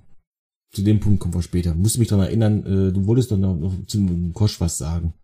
Ähm, das würde jetzt wahrscheinlich zu viel spoilern, wenn ich dir jetzt dazu was erzähle. Zum Kosch wollte ich was sagen, echt? Habe ich gesagt, nein. was? Ich hab's mir schon Nein, nein, nein, nein, du sollst mich dann erinnern, äh, du wolltest, dass ich dir noch was zum Kosch sagen wollte. Es müsste Staffel 3 sein. Ähm, wo etwas mit Kosch passiert. Und du wirst dann wissen, ähm, was ich meine. Und dazu hätte ich eine Anekdote für dich. Aber ja, das bringt bringt's halt nicht, wenn äh, ich dir das jetzt erzähle, dann ist der Spoiler halt da. Ich habe jetzt hier noch Bruce Boxleitner, den kenne ich noch gar nicht. Der taucht erst in der zweiten Staffel auf, ja. Schade. Ja, deswegen sollte man solche Listen nicht lesen. ja, dann äh, lass uns noch das Pferd auf dem Flur besprechen, Jakar und Londo. Die ehrlich gesagt so die beiden, ja, die beiden Das, Hingucker werden sie sind. Auch, das werden sie auch, äh, das werden sie auch bis zum Ende der Serie bleiben. Äh, das sind Waldorf und Stettler.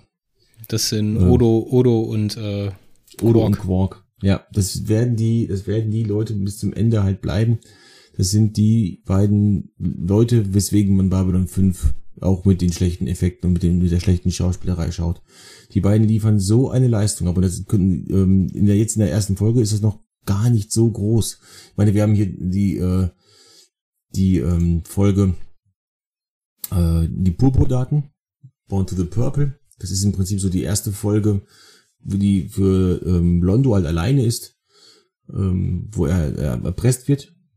Ähm, du erinnerst dich, also Folge 3, du erinnerst dich bestimmt daran. Ja, ja, klar.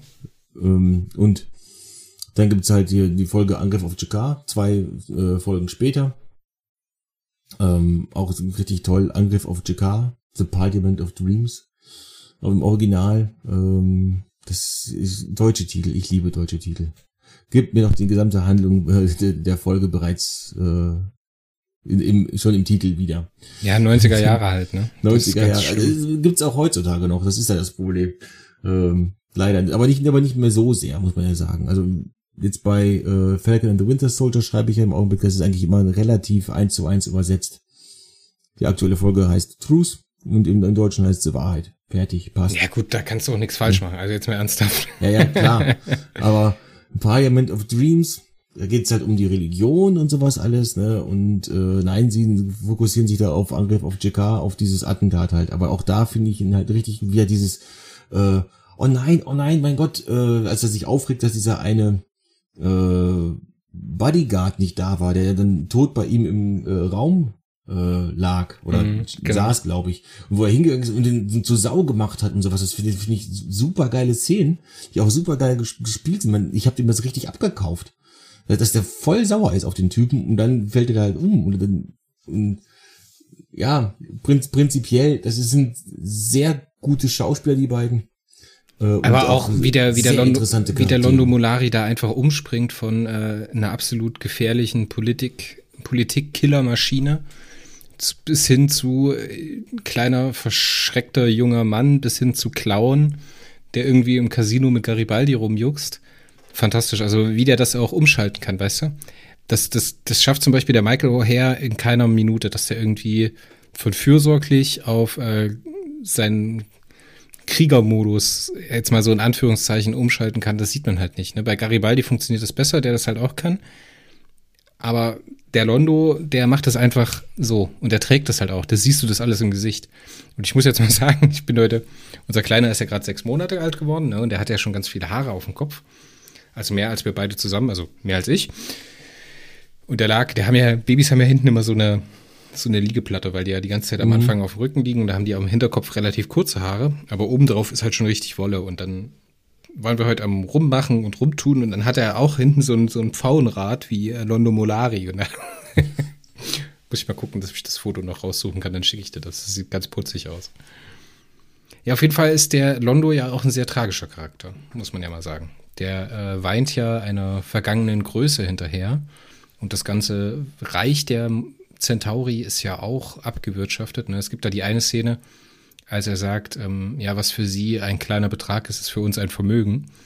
Da greift er ja in so bittersüßen Momenten immer oder fast zusammen, was mit den Centauri eigentlich so schief läuft und die sich in einer, ja, Hassbeziehung zu den Nahen befinden. Die Nahen waren früher anscheinend Sklaven der Centauri oder Unterjochte der Centauri und die sich dann über einen Bürgerkrieg äh, befreit haben. Also ein bisschen Cardassianer, Bajoraner rückwärts. Ja, nee, nee unge ungefähr, ungefähr genau das. Ähm, die äh, Nahen waren früher ähm, Landwirte also hauptsächlich so ein Pharmavolk und sowas halt. Und dann kamen die Centauri, haben das Land besetzt, haben die ähm, versklavt, in Arbeitslager gesteckt und so weiter, alles halt, haben das Land ausgebeutet und so. Und die äh, Nahen, äh, als dann die Centauri weg waren, also sie haben für ihre Freiheit gekämpft und irgendwann haben die Centauri gesagt, wisst ihr was, beide oder ein scheiß Planet doch. Und sind abge abgezogen. Und die Nahen haben dann äh, sich gedacht, weißt du was, die haben jetzt hier so viel Scheiß stehen lassen, da schlachten wir aus und bauen unsere eigene Kriegsmaschinerie daraus. Und dann jetzt sind sie mittlerweile selber Eroberer. Und befinden sich halt auf diesem Kreuzzug, um die Centauri zu vernichten. Und, ja, und dieser Konflikt zwischen den Centauri und den Nahen ist halt nicht beigelegt. Und ähm, jetzt spoilere ich dich doch ein bisschen. Der wird auch nicht beigelegt in der Serie. Ist ja okay.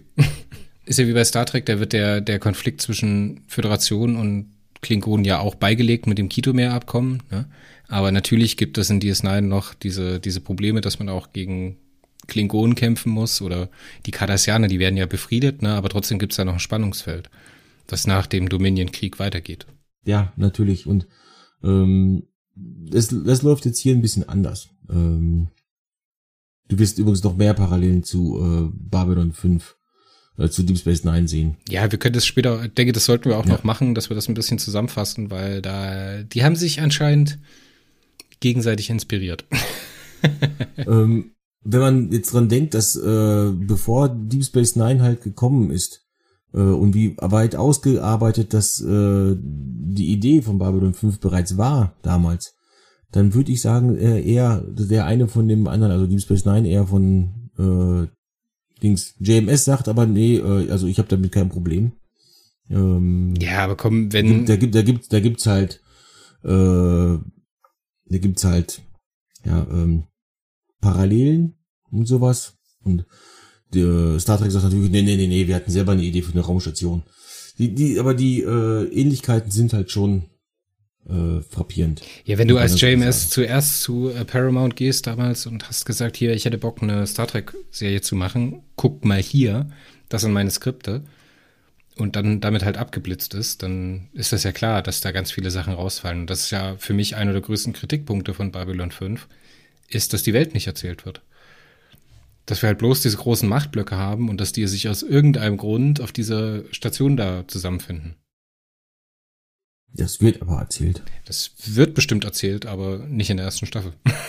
Das wird schon in der ersten, äh, das wird schon im Pilotfilm erzählt. Ja, aber man merkt doch, dass das alles geschrieben ist für die Star Trek-Welt. Das ist doch. Es gibt keine Schiffe, es gibt kein Hin und Her. Wir wissen nicht, wie die, wie die, äh, wie die Logistik funktioniert. Das heißt, wie lange braucht man von nach?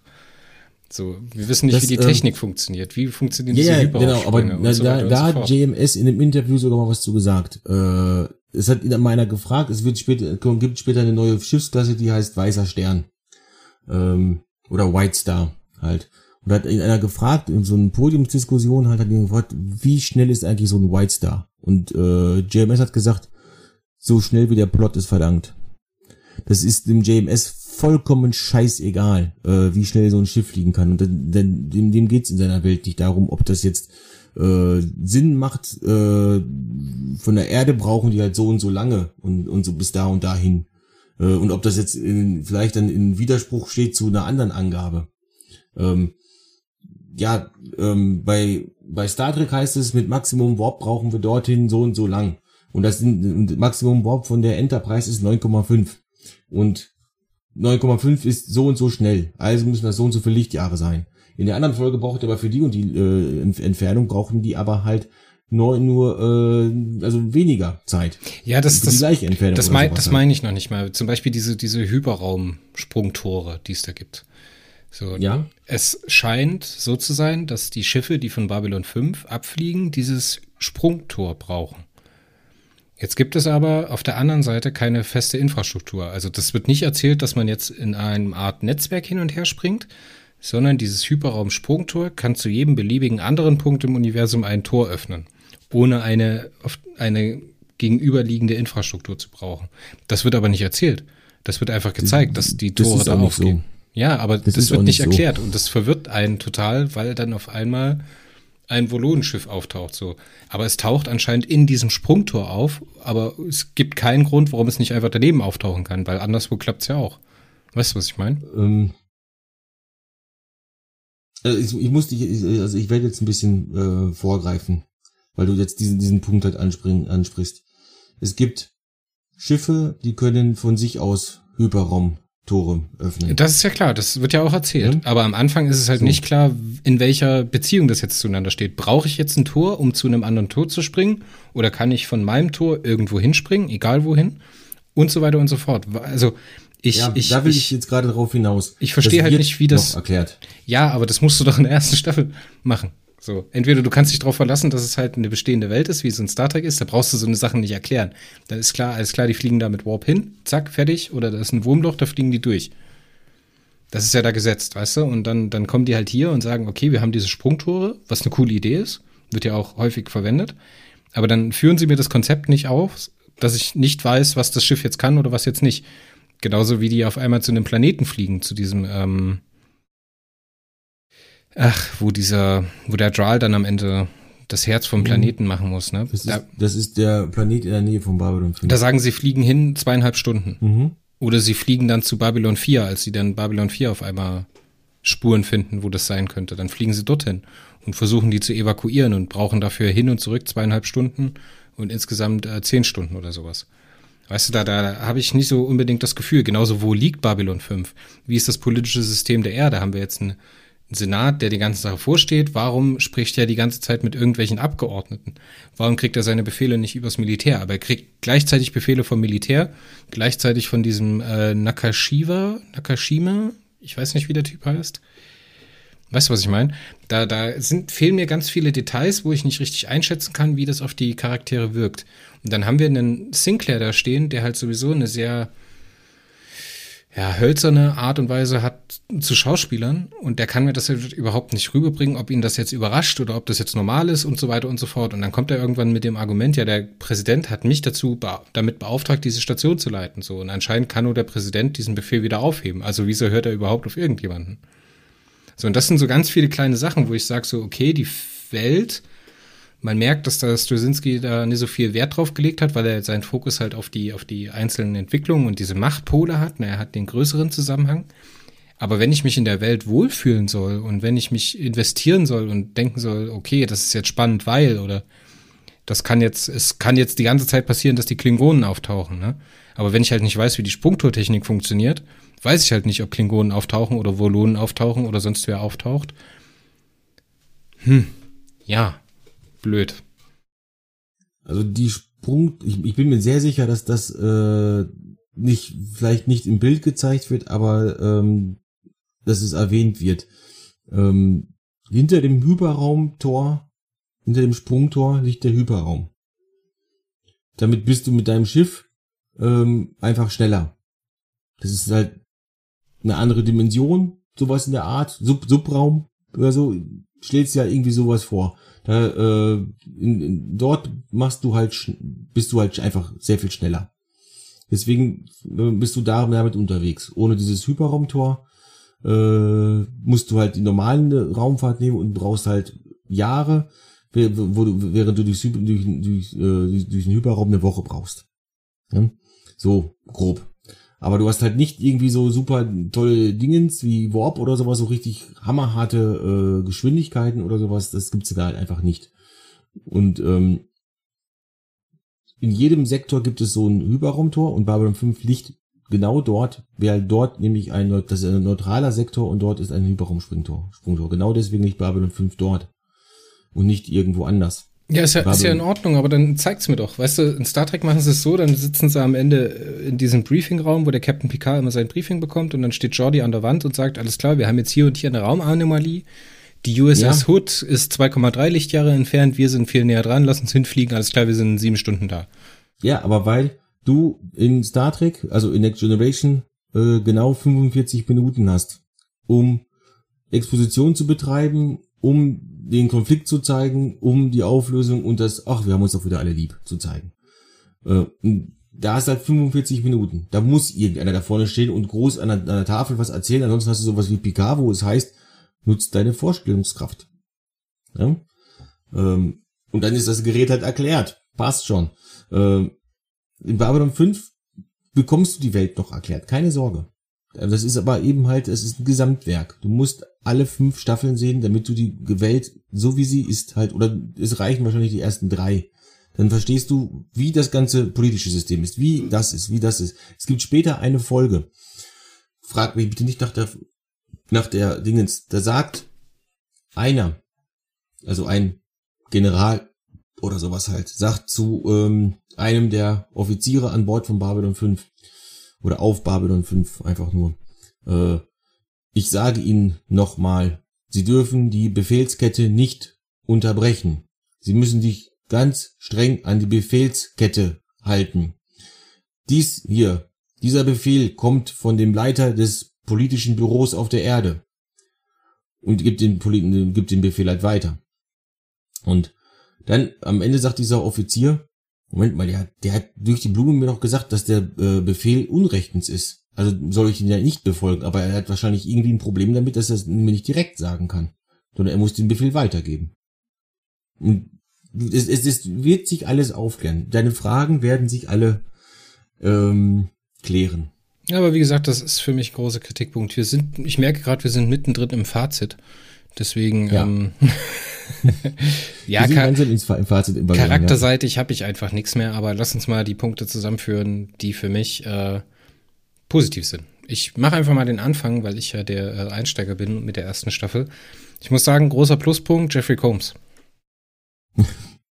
Weiterer großer Pluspunkt, Walter König. Weiter großer Pluspunkt ist die Spiritualität, die angesprochen wird. Wir haben ja die Minbari, die ihre eigene seltsame Spiritualität haben. Wir haben ja auch diese Folge, die behandelt von diesen Themenwochen, dass die unterschiedlichen Spezies sich gegenseitig die äh, Religion des anderen anschauen an so Thementagen irgendwie. Ne? Und da kommt ja dieses total geschmackvolle Ende, was ein, also storymäßig ein absoluter Kniff ist und was der Jeffrey Sinclair wieder überhaupt nicht rüberbringen kann ist, dass der Commander von der Station einfach bloß in einem dunklen Raum eine Reihe an Leuten aufgestellt hat, um den praktisch jeweils einen Vertreter einer Religion der Menschheit vorzustellen. Und das fand ich ehrlich gesagt einen sehr, sehr starken Moment.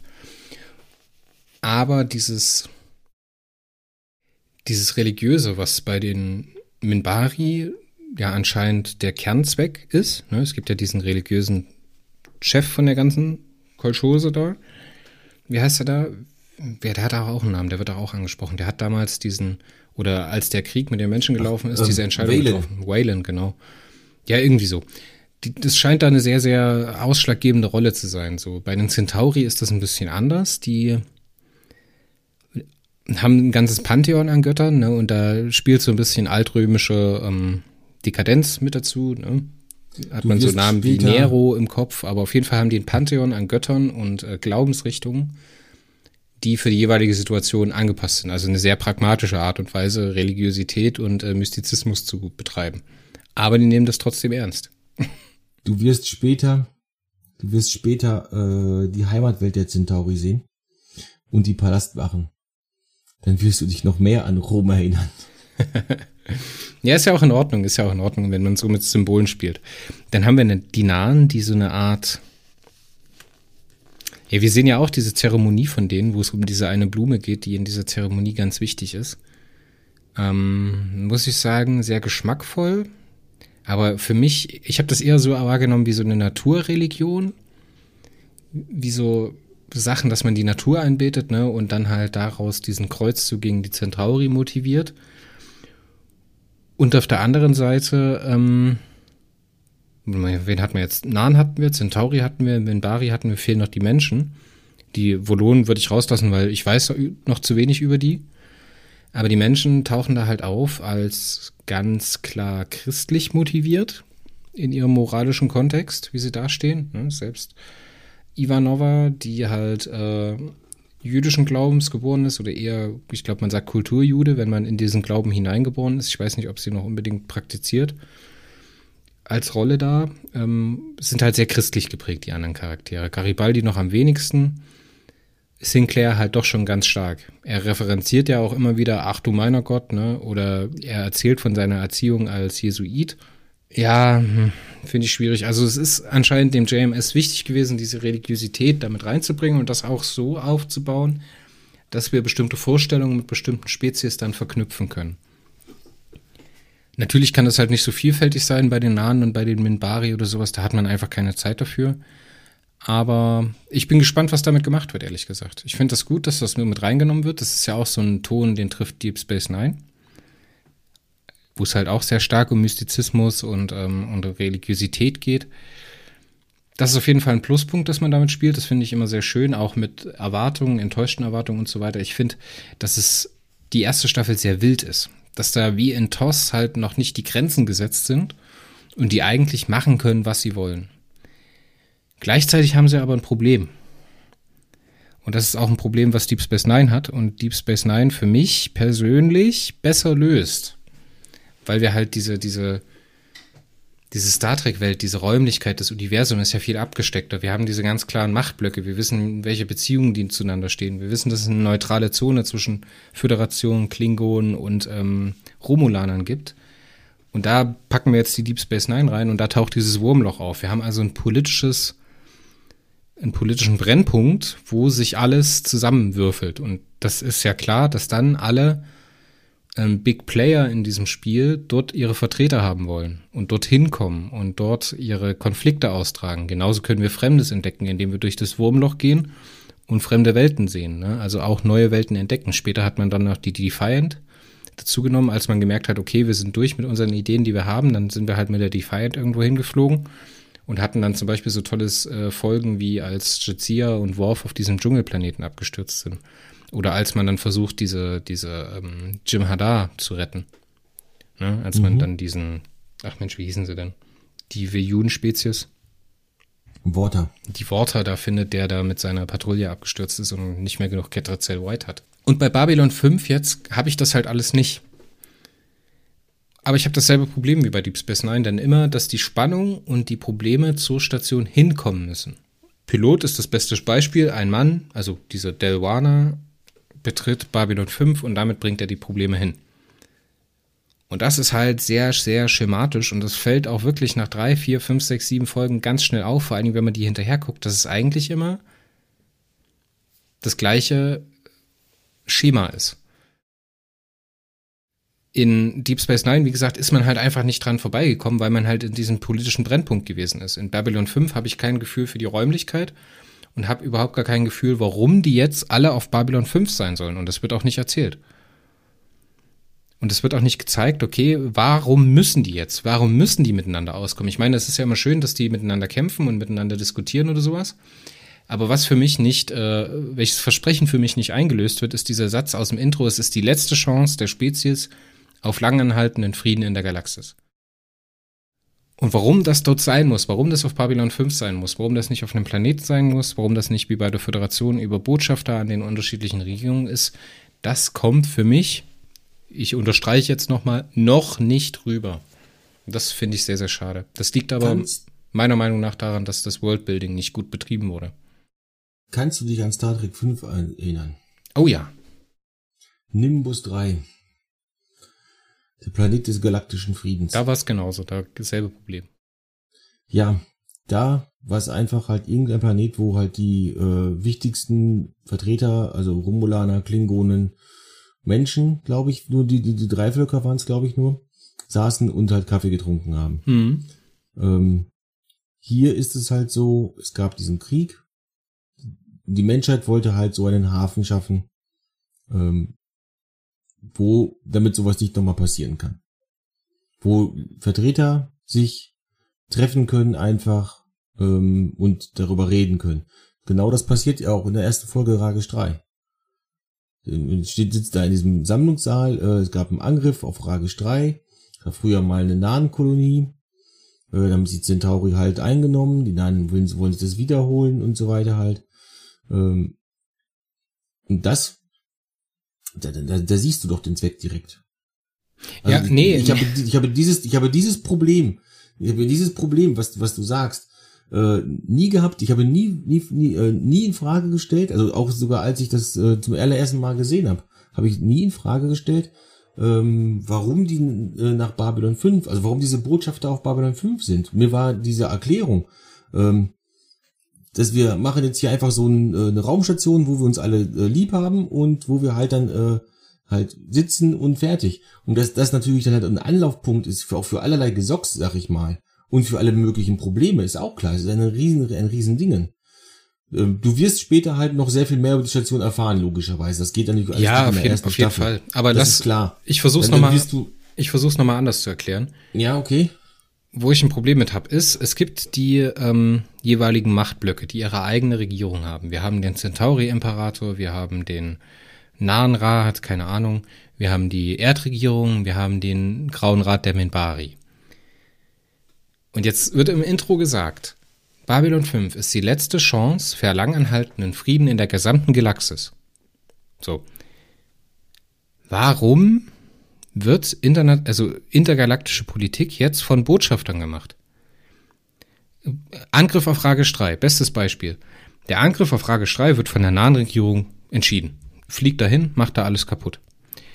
Die Centauri-Regierung sagt, wir können nichts machen, weil wir haben keine Kohle. Oder wir haben keine Schiffe, die wir hinschicken können, die schnell genug da sein können. Die verbindliche Lösung für das Problem wird aber auf Babylon 5 gefunden. Warum auf Babylon 5? Warum Londo? Warum JK? Warum der neunte auf der Liste der potenziellen Bewerber für die Kommandantur der Station, Jeffrey Sinclair? Warum? Warum wird die Entscheidung dort getroffen? Warum lassen sie, lässt der Imperator sich auf, vorschreiben durch seinen Botschafter, was er für Entscheidungen zu treffen hat? Das ist doch, also das. das da, da, da hast du, glaube ich, was, ähm, was, was dich nicht mitbekommen. Ähm, in der ersten Folge, also Ragisch 3, wird zum Beispiel gesagt, ähm, am Anfang schreiten die Nahen den Angriff ab, dann äh, geben sie ihn zu und so weiter. Also JK jetzt in dem Fall. Ähm, oder die Centauri oder sowas geben, das, egal, äh, wer jetzt irgendwas zugibt oder so. Verwechsel ich das jetzt auch mit einer anderen Folge, aber äh, mit zugeben und so weiter. Die äh, gehen zurück, also die gehen in ihr Quartier, reden mit ihrer Regierung und bekommen von der Regierung Anweisungen und, gehen dann wieder in den Rat rein. Und dann, das, klar, das ist über Mittelsmänner oder sowas halt. Äh, das ist natürlich ein bisschen suboptimal, äh, weil die Regierungen auch einfach mit, selbst miteinander reden können. Aber wenn die gerade im Krieg sind, ist das immer so eine, so eine gewisse Geschichte. Jetzt ähm, wenn ich jetzt eine, einen Diplomaten zum, zu meinem Gegner schicke, ist die Wahrscheinlichkeit groß, dass, der, dass die den einfach abknallen. So ist zumindest die Welt in Babylon 5. Die ist relativ hart. Expanse wäre ähnlich. Äh, in, in Star Trek wäre das, wäre das kein Thema. Da trifft man sich tatsächlich äh, auf ein äh, Weingut Picard, auf ein äh, schönes Glas Wein oder sowas und redet über seine Probleme, ähm, die man mit, miteinander hat. In Babylon 5 und anderen Serien läuft es halt einfach anders. Da nimmt man den Phaser unter, oder die PPG halt äh, mit zum Meeting. Und äh, deswegen sind die Botschafter da. Ja, aber gleichzeitig ist es doch unklar, wer jetzt dem Commander Sinclair was zu sagen hat. Auf einmal gibt es da einen General, der ihm was befiehlt und sagt, pass mal auf, mach das so und so, geh in den Rat und trifft die Entscheidung so und so. Er hält sich dran. Auf der anderen Seite kommt auf einmal irgendein Senator oder irgendein Abgeordneter oder irgendein Ratsmitglied und sagt ihm das und das und das, mach jetzt so, macht er auch wieder nicht. So, und was ist der Sinclair jetzt? Ist er jetzt entweder Botschafter oder ist er Militär? Der ist beides. Ja, das funktioniert. Also das ist wirklich, das, auf der einen Seite raff ich nicht, wie dieses politische System funktionieren soll. Auf der anderen Seite finde ich keine, keine Dringlichkeit, warum dies alles auf Babylon 5 gemacht werden soll. Ich meine, das kostet ja auch Geld, so eine scheiß Station zu bauen. Und wenn da direkt daneben ein Planet ist, so, Warum trifft man sich nicht auf dem Planet? Warum baut man da nicht einfach ein großes Haus, wo jeder Geld dafür mitgibt und dann kann das dort geklärt werden? Warum muss es diese Raumstation sein? Ja, natürlich, weil man Drama machen will, weil man diesen abgeschlossenen Raum haben will. Aber dann gibt mir verdammt nochmal eine gute Erklärung, warum das dort sein muss. Warum das nur, nur dort funktionieren kann. Und wenn ja, warum wurden insgesamt fünf Stationen gebaut? Hätte man jetzt auf jeder einzelnen einen Rat gehabt? Nein, weil die ersten drei zerstört worden sind und die äh, vierte ist verschwunden. Ja, aber man hat doch nicht, man hat doch nicht erst nach dem Abschluss doch. der Bau. Nee, das funktioniert äh, das, das überhaupt sagt, nicht. Das sagt, Zink, das sagt Sinclair in äh, ähm, das sagt Sinclair im Pilotfilm. Die ersten drei wurden noch während der äh, wurden noch während der Bauphase ähm, zerstört, also sabotiert. Äh, die Babylon 4 ist kurz vor Inbetriebnahme äh, verschwunden und das ist deswegen ist das jetzt Babylon 5. Ja, aber das also erstens funktioniert das nicht in zehn Jahren. Glaube ich nicht. Fühlt sich nicht gut an. Aber das wäre natürlich auch eine Rechtfertigung dafür, dass dieses, dieses Zusammenschluss der unterschiedlichen Regierungen, weil die geben ja alle Geld hin, ne? einmal die Minbari, die Centauri, die Nahen, die Menschen und halt diese Liga der ähm, blockfreien Welten. blockfreien Welten, die geben ja alle Geld, um diese Station zu finanzieren. Dann kann ich es schon verstehen, wenn das praktisch dieses letzte Anlauf von diesem Projekt Babylon ist, diese, diesen, diesen politischen dieses Podium da zu finanzieren und umzusetzen, ja, das kaufe ich schon, aber es gibt mir halt nicht genug dafür. So. Eine Regierung, die bereit ist, keine Ahnung, 10.000 Raumschiffe irgendwo hinzuschicken, um irgendwas kaputt zu hauen. Was interessiert's die? So. Also, ja. Wie gesagt, ich kann nicht nachvollziehen, warum die dort sein muss und warum die dort sein müssen und warum das nicht anderswo geht. Das, Daraus äh, kann ich halt nicht die Motivation ableiten, warum die jetzt miteinander auskommen müssen. Warum Londo und JK jetzt auskommen müssen miteinander. Das fühlt sich dann halt an, wie es steht in eurem Skript drin, vor eurem Charakter. Ihr könnt euch auf den Tod nicht leiden, aber ihr müsst miteinander auskommen und zu einer gemeinsamen Lösung finden. Wie die das umsetzen und wie dann die Dialoge geschrieben sind, wie die Storybooks geschrieben sind. Toll. Aber diese Anfangsmotivation kann ich irgendwie nicht nachvollziehen. Kann gerne sein, berichtigt mich da draußen. Ja? Schreibt mir eine Mail an podcast at warp-core.de. Podcast at warp-core.de. Wenn ich falsch liege, könnt ihr mir das gerne erzählen, aber vielleicht habe ich auch was übersehen. Wie gesagt, achtet bitte drauf, ich habe erst die erste Staffel gesehen. Ja, mir, mir fällt es jetzt schwer äh, ab, ab, abzugrenzen, weil ich halt, wie gesagt, ich habe die komplette Serie halt, ich habe sie auch damals, äh, ja die ersten zwei Staffeln gesehen, direkt am Stück. Ähm, Deswegen bin ich mir jetzt nicht ganz sicher, was jetzt alles so geklärt wird. Bei manchen Sachen bin ich mir sehr sicher, wie eben die Sache im Pilotfilm. Aber ähm, ich weiß jetzt nicht. Das mit dem, also das, das, den Hyperraum sehen wir auf jeden Fall in Staffel 2. Ähm, und in, ich weiß jetzt aber nicht, ob das in Staffel 1 auch mal erwähnt wird mit dem Hyperraum halt. Oder ob es immer nur vom, immer nur vom Sprungtor die Rede ist. Also ja, man hört Hyperraum, ja, aber man, man bekommt nicht erklärt, wie das funktioniert. Also ich habe es zumindest nicht gesehen. Wie gesagt, äh, also prin prinzipiell wird blame das auch me nie if wirklich, I'm wrong. Ja, also prinzipiell wird das, glaube ich, auch nie wirklich richtig erklärt. Das heißt einfach nur, oh mein Gott, wenn das Sprungtor äh, weg ist, dann äh, brauchen wir ja äh, so und so lang oder irgendwie sowas halt, äh, um zum nächsten zu kommen äh, das überleben wir gar nicht oder irgendwie sowas halt, das kriegst du immer mit. Das, dann, dadurch merkst du halt einfach, äh, dass du im Hyperraum sehr viel schneller bist. Ja, und das weißt du, bei dir alles, was JMS äh, sagen will. Mehr will er nie gar nicht. Ja, aber bei DS9 ist es halt so, wir haben das Wurmloch und das ist die einzige Verbindung vom Alpha zum Gamma-Quadranten. So. Und das wird jetzt von Cisco vermint und deswegen können die Dominion-Streitkräfte dort nicht durchfliegen und sind abgeschnitten. Natürlich muss das umkämpft sein. Natürlich müssen die da Interesse daran haben. Das kann man halt nachvollziehen, weißt du? Wenn ich jetzt aber nicht weiß, dass es total, dass es für die, für die Raumschiffe von der Erde bis zu nach Babylon 5 so ein Fingerschnippen ist, oder ob es halt ein riesiger Aufwand an Ressourcen ist, da überhaupt hinzukommen, weißt du? Die Dilithiumknappheit bei Star Trek oder sowas, die Probleme, die man da haben kann und so weiter und so fort. Das, das kann mir halt nur eine Spannung vermitteln, wenn ich so ungefähr weiß, wie die sich das denken. Gut, dann sagt mir jetzt die Folge in der ersten Staffel, wo du diese Angabe über den Hyperraum und die Entfernung gebraucht hättest. Zum Beispiel bei den Raidern. Die fliegen manchmal los, um die Raider abzufangen. Also hier diese mhm. Weltraumpiraten. Und dann geht es ja, darum, ja. dass die irgendwann darauf kommen, aha, die haben ein Schiff, die selber einen Hyperraumsprungtor machen können. So. Jetzt weiß ich aber zum Beispiel nicht, ne, andere Schiffe können das ja anscheinend, zum Beispiel als die als die Volonen auftauchen, nutzen die ja teilweise ihre eigenen Sprungtor. Da geht das nicht in diesem Sprungtor auf, wo dann diese Ringe außenrum sind, die so, wo dann so ein Blitz durchläuft, sondern die tauchen ja auch gerne mal woanders auf. Oder Raumschiffe, die irgendwo aus diesem Hyperraum rausfallen.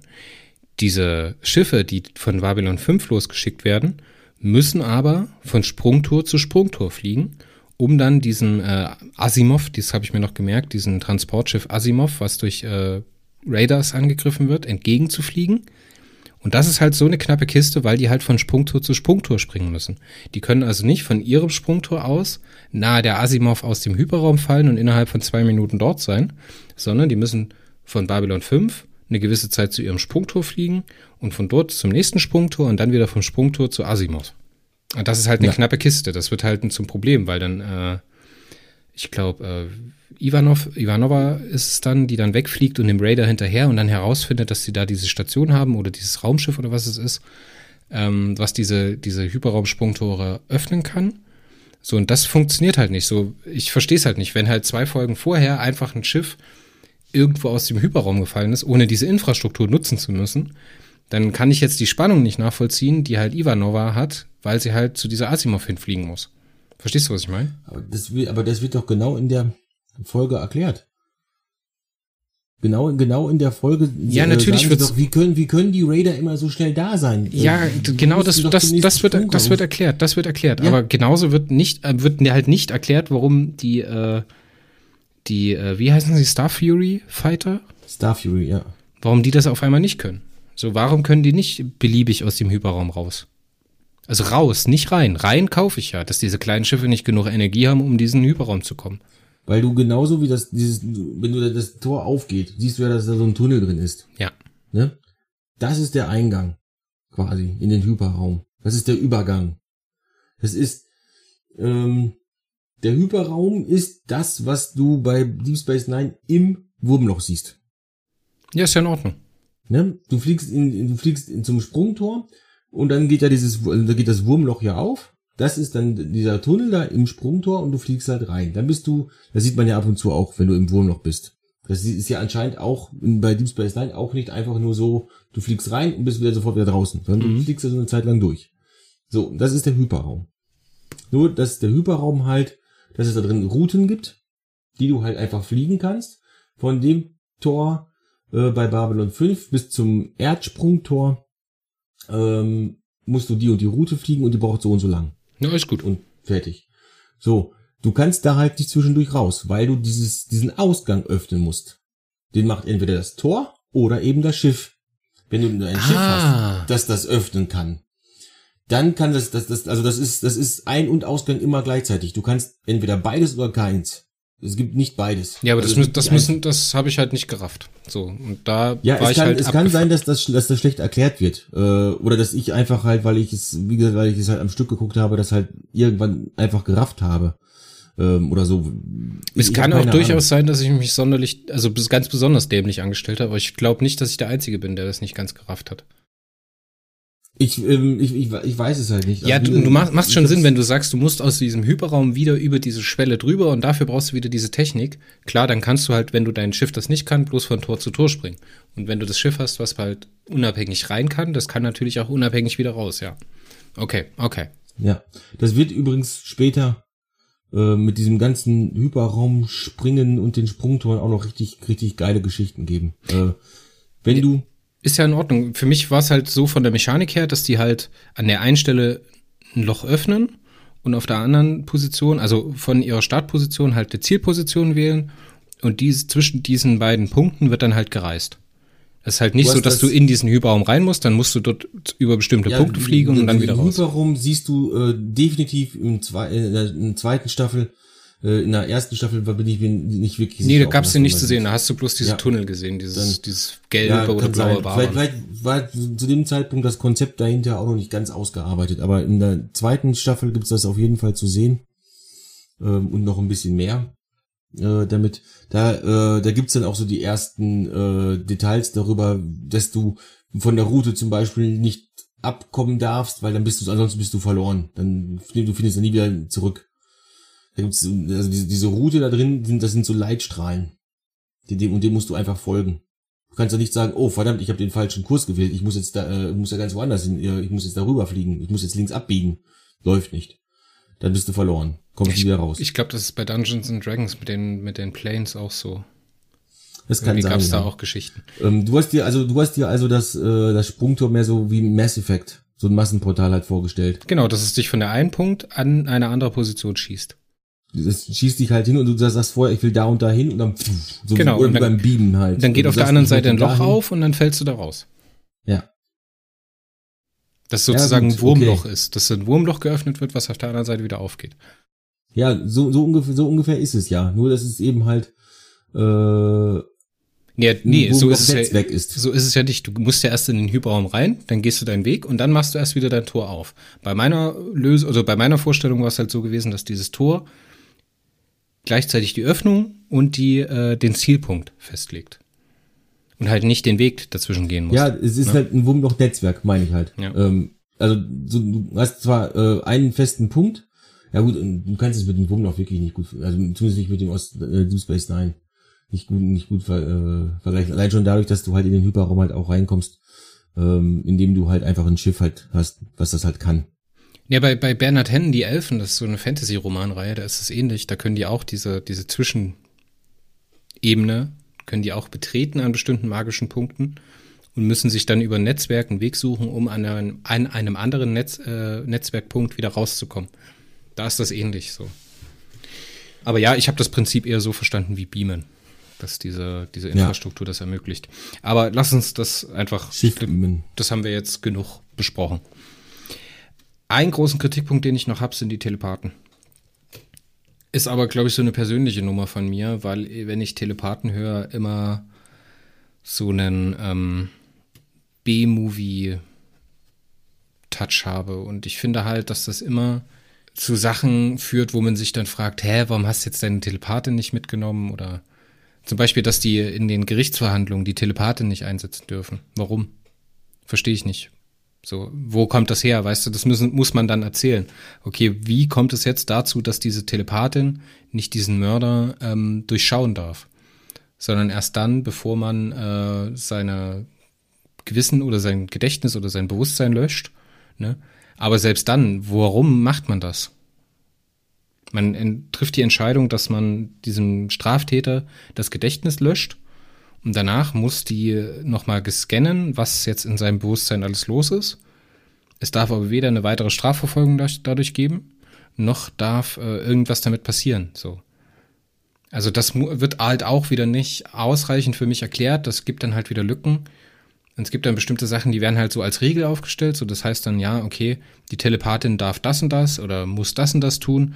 Es wird aber halt teilweise nicht erklärt, warum das jetzt so ist. Und da fällt es mir dann immer schwer, so ein, so ein Emotion dafür zu haben, warum die jetzt da sein muss und die wird meiner Meinung nach viel zu wenig benutzt.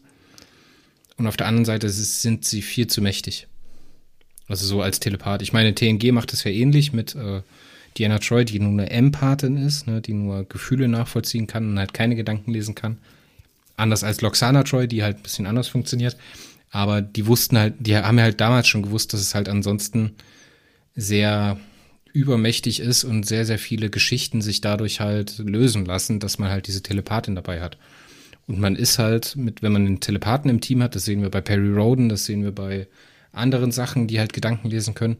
Man muss immer in der Geschichte extrem viel Zeit darauf verwenden, warum man den Telepathen jetzt an diesem bestimmten Punkt, den man halt dramatisch anders lösen möchte, nicht einsetzen kann. Und da sehe ich halt nicht so unbedingt die Waage zwischen Aufwand und Nutzen, den man aus diesen Telepathen zieht. Klar, die Background-Story ist total spannend mit diesem Psychor, was dann halt äh, die Kinder einsammeln muss. Ne? Ansonsten wird da Euthanasie betrieben, also die werden unter Tabletten gesetzt oder müssen halt ins Gefängnis gehen. Das finde ich spannend, das finde ich ein tolles Spannungsfeld. Auch die Psi-Polizei, auch diese Einordnung in ähm, P5, P10 und P15, was es da gibt. Dann äh, diesen. P12 ist das höchste. Nee. Dieser Typ, P12. der in der ersten Staffel äh, da transformiert wird in ja. diesen stabilen Telekineten, der, da wird ja, gesagt, ja. der ist P15. Ja, ja, der. Aber das ist, das ist eine Abnormität quasi halt. Also der ist auf das Scale, an dem wo du rumexperimentiert und sowas. Das wird dir, wird dir noch öfter passieren. Ähm, also es, es wird später noch mal einen Telepathen geben, der fernab von der Skala ist, aber die offizielle Höchststufe ist P12. Ja, genau, Bester hat ja P12, genau. Genau, die Psi-Polizei hat ausschließlich P12. Also darunter kommst du gar nicht da rein. Ja, wie gesagt, das. Ja, ich verstehe, ich verstehe dein, dein, dein Problem mit der, äh, mit den Telepathen, denn das ist tatsächlich so ein Plot-Device. äh, du kannst mit Telepathen eine Menge Spaß haben und mit eine Menge lösen lassen. Man, man muss sich bei Perioden halt nur mal Gookie anschauen. Ja, ähm, na klar, klar. Ähm, also ich habe nur ein paar Perry Roden Comics gelesen. Ich habe ansonsten kenne ich ja mich mit Perry Roden kaum aus und schon da habe ich gedacht, mein Gott, mit Gookie kannst du echt alles machen. Der ist ja telepathisch, telekinetisch und noch Teleporter. Ja, was, was, was, ja toll. Der beamt sich halt irgendwo rein quasi selbst mit, mit äh, Schusswaffen wie Rocket Raccoon, ballert einmal um sich, beamt sich wieder raus, ist in zwei Sekunden ist der Raum befriedet und fertig. Ja. Also dazu ist halt noch einfach, Telekinet, Telepath und halt Teleporter. Ja, oder du kannst einfach, was weiß ich, die, die Leute halt äh, die Waffen auf sich selber richten lassen und sich selber gegenseitig ab, abknallen lassen. Äh, Im richtigen Augenblick. Also in, in der Theorie könntest du mit Gookie einfach komplett Perry Roden äh, einfach so, ja, äh, Gookie macht das einfach mal so, die Mausbiber da. Ja, ja dann, dann, dann stolper ich halt immer auf Logikprobleme, ne? Wenn die in irgendeiner Verhandlung sind, okay, warum versucht sich jetzt nicht äh, Londo Molari irgendwie einen Vorteil zu ergaunern, indem er halt einen Telepathen engagiert, obwohl die Centauri auch Telepathen haben. Genauso verstehe ich es nicht, warum die Botschafter nicht allgemein nur Telepathen sein können. So, mhm. warum? Warum hat der Botschafter dich mal mindestens einen Berater als Telepath, den er halt auch wirklich einsetzt? Ja, die Talia Winters, die gibt's, die wird aber halt eher als Wirtschaftsspion oder als, als, als Lügendetektor eingesetzt. So, das ist ja mega unspannende Geschichte. So, was soll das? Ähm, Tal, Tal, also der äh, Talia ist halt der Stationstelepath. Ich habe das schon verstanden, was die ist, ja, ja? aber die also wird halt. Die, die steht allen Regierungen zur Verfügung. Ja. Ist, nur weil sie ein Mensch ist, heißt es halt nicht, dass es nur für die Menschen da ist. Ja, aber trotzdem ist halt ihr Potenzial nicht ausgeschöpft. Kommt noch. Also die Telepathen werden noch verdammt wichtig. Es, es, es wird alles noch sehr viel wichtiger. Aber ich, wie gesagt, ich verstehe dein Problem mit den Telepathen, weil ich hab, ich fand die Telepathen auch immer richtig doof. Äh, vor allen Dingen später gibt es halt einen verdammt nervigen Telepathen, den Byron, äh, den, ach ja, ich, ich weiß nicht, ob es wirklich einen gibt, den, den, der den mag, weil es ist so ein äh, Fundamentalist, würde ich, würde ich sagen. Ähm, der Freiheit für die Telepathen fordert. Ja, also man, halt. man kann ja mit Telepathen tolle Geschichten erzählen, aber das wird ja, in der ersten Staffel nicht gemacht. Musste man ja auch nicht direkt. Man muss ja nicht das ganze Pulver in der ersten Staffel verschießen. Ja, Muss man nicht, aber man sollte wenigstens seine Charaktere ordentlich einführen. Und das macht man mit Talia Winters überhaupt nicht. Weil die Serie halt auf fünf Staffeln ausgelegt ist und nicht auf eine. Ja, dann mach keine Staffeln. Das ist dann mach keine Staffeln. Fertig. Ja, so, so war es in den 90ern einfach. Ja, na klar. Ähm, das, da ging es nicht anders. Ich hätte es auch viel lieber gefunden, viel besser gefunden, wenn man das einfach in einem Stück durchgemacht hätte. Halt, vielleicht dann auch nicht, nicht 110 Folgen, sondern vielleicht nur 80 Folgen oder sowas. Dann halt so sowas wie TKO oder sowas halt rausgelassen solche die Charaktermomente, die man da halt hat, woanders hin, hin hinpacken. Aber ähm, es ist nun mal, in den 90ern konntest du was das anderes nicht an Sender bringen. Ja, die muss, wollte nach einer Staffel die Einschaltquoten schauen und sagen, äh, ja, machen wir weiter oder machen, wir machen nicht weiter. Kein Mensch hat in den 90ern gesagt, ja, wir machen fünf Staffeln und dann sehen sie nach einer Staffel, oh mein Gott. Ja, äh, es wäre halt, wär halt überhaupt nicht realisiert worden. So. Eben. Und deswegen, so oder gar nicht. Und dann, dann lieber so, also ich lebe mit den Schwächen. Ähm, ich, die erste Staffel ist die schwächste, ganz klar. Da, da bin ich vollkommen bei dir. Also du kennst ja jetzt nur die erste, deswegen ist für dich logischerweise die erste auch die schwächste und wahrscheinlich auch gleichzeitig die beste, weil ja geht ja nicht anders. Ähm, aber ich bin da vollkommen bei dir. Ich habe mit der ersten Staffel auch die meisten Probleme, die aber auch tatsächlich mit Sinclair zusammenhängen. Aber ansonsten, obwohl es ein interessanter Charakter ist und auch äh, später halt noch immens an Bedeutung bekommt, äh, nur leider ist er mir halt äh, jetzt mal ganz von der, ab von der schauspielerischen Leistung, weil damit habe ich meinen Frieden gemacht. Ähm, schon schon damals, als ich es zum ersten Mal gesehen habe, weil ich wusste, das ist ja im Prinzip B äh, B-Qualität oder Direct-to-DVD-Qualität oder sowas halt. Hm, das hat dann weniger mit dem Schauspieler zu tun, sondern eben damit, dass der Charakter meiner Meinung nach manchmal so ein bisschen ähm, ja un ähm, unausgegoren ist, sag ich mal. Also der ist in einem, einem Moment äh, trifft er so, so eine Entscheidung und im anderen Moment trifft er in der gleichen Situation eine Entscheidung, die komplett anders ist. Irgendwie. Ähm, also ich kann ja bisher auch kein Beispiel äh, für dich parat oder sowas, aber so kam der für mich immer rüber, ähm, dass er sprunghaft ist. Und das fand ich halt nicht gut. Das, das hat mir, das hat mir den Charakter ein bisschen vermiest. Obwohl ja, er so, halt so, ja, so ambivalent halt in seiner ja, ja, Entscheidungsfindung. genau. So, äh, wobei er natürlich auch ein geschickter Diplomat ist, als er diesen Streik da halt hat. Äh, und dann der eine Typ, der sagt, ey, ich mache jetzt hier Kriegsrecht. Und sagt, oh, danke, Kriegsrecht, cool, dann kann ich ja endlich machen, was ich will. Und dann äh, kriegen die Arbeiter jetzt endlich ihr Geld. Ich äh, senke einfach den Rüstungshaushalt von hier. Ja, Ist, hat er den Typen einfach mal gefickt, ganz klar.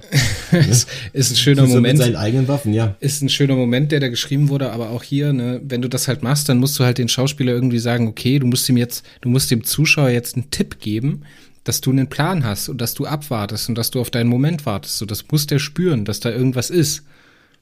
Weil sonst baut sich da keine Spannung auf. Sonst wartest du die ganze Zeit, alles klar, die kriegen jetzt auf die Fresse, wie soll das überhaupt noch gut gehen? Wie kommen die jetzt aus dieser mörderischen Situation raus, dass Garibaldi da seine Leute reinschicken muss? Und dann kommt er halt so äh, wieder furztrocken um die Ecke und sagt, ja, okay, dann kürze ich halt einfach meinen Haushalt so. Aber daraus jetzt wirklich die, das Potenzial zu entwickeln, ne? über das geschriebene Wort jetzt hinaus, das muss halt der Schauspieler dir liefern und das macht er halt nicht. Und auch da wieder ist es halt ein Kompromiss. Lass uns mal ganz kurz einen Strich drunter machen, weil wir rutschen schon wieder über die zwei Stunden. Ja, tun wir. Ähm, und lass uns mal ein Fazit machen. Ich denke, wir haben ganz viele tolle Folgen angesprochen. Wenn ich jetzt einen Strich drunter machen müsste, ähm, was die beste Folge ist, fällt mir das sehr, sehr schwer. ich habe echt lange gerätselt. Meine Lieblingsfolge ist Nummer 10, äh, Die Gläubigen. Die hat mir am besten gefallen. Ist eine Filler- Filler-Folge, eine Filler-Episode. Aber unfassbar, unfassbar stark. Die auch tatsächlich gut in Richtung Star Trek geht. Ja, weil es so ein klassisches Star so- Trek-Thema ja, ist. das ist ein ein klassisches Star Trek-Thema. Es geht um Moral, es geht um Ethik. Ähm, die glauben da halt, dass man das und das nicht machen darf ähm, und bringen dann nachher halt ihr eigenes Kind um, äh, weil es halt ja und der Doktor sieht dann halt, ey, mein Gott, ich habe das, ja gut, das Kind wäre eh gestorben. Also von daher hat er eigentlich nichts Schlimmes getan. Ne? Ja, oder so das, das Aber für mich, für mich Ja. berührt das halt so. Auf, auf der einen Seite sagst du, ja, die Eltern sind halt wahnsinnig krass. So, natürlich müssen die, muss, ja, ne, also es gibt eine Religion, die an diesen, dieses große Ei glaubt und dann, dass man halt den Körper nicht öffnen darf, weil sonst die Seele entweicht.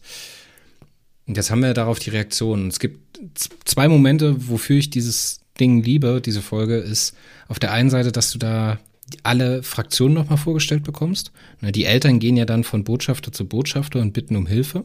Und als erstes gehen sie zu äh, Sinclair, der halt äh, sich beraten will. Dann gehen sie zu ähm, den Minbari, um sich protegieren zu lassen, zu den Nahen, zu den Centauri. Und jeder Botschafter bekommt so seinen kurzen Moment, sich in dieser Frage zu positionieren. Weißt du, was ich meine? Es ist wie in so einer Talkshow, wo halt eine Frage von Person zu Person weitergegeben wird.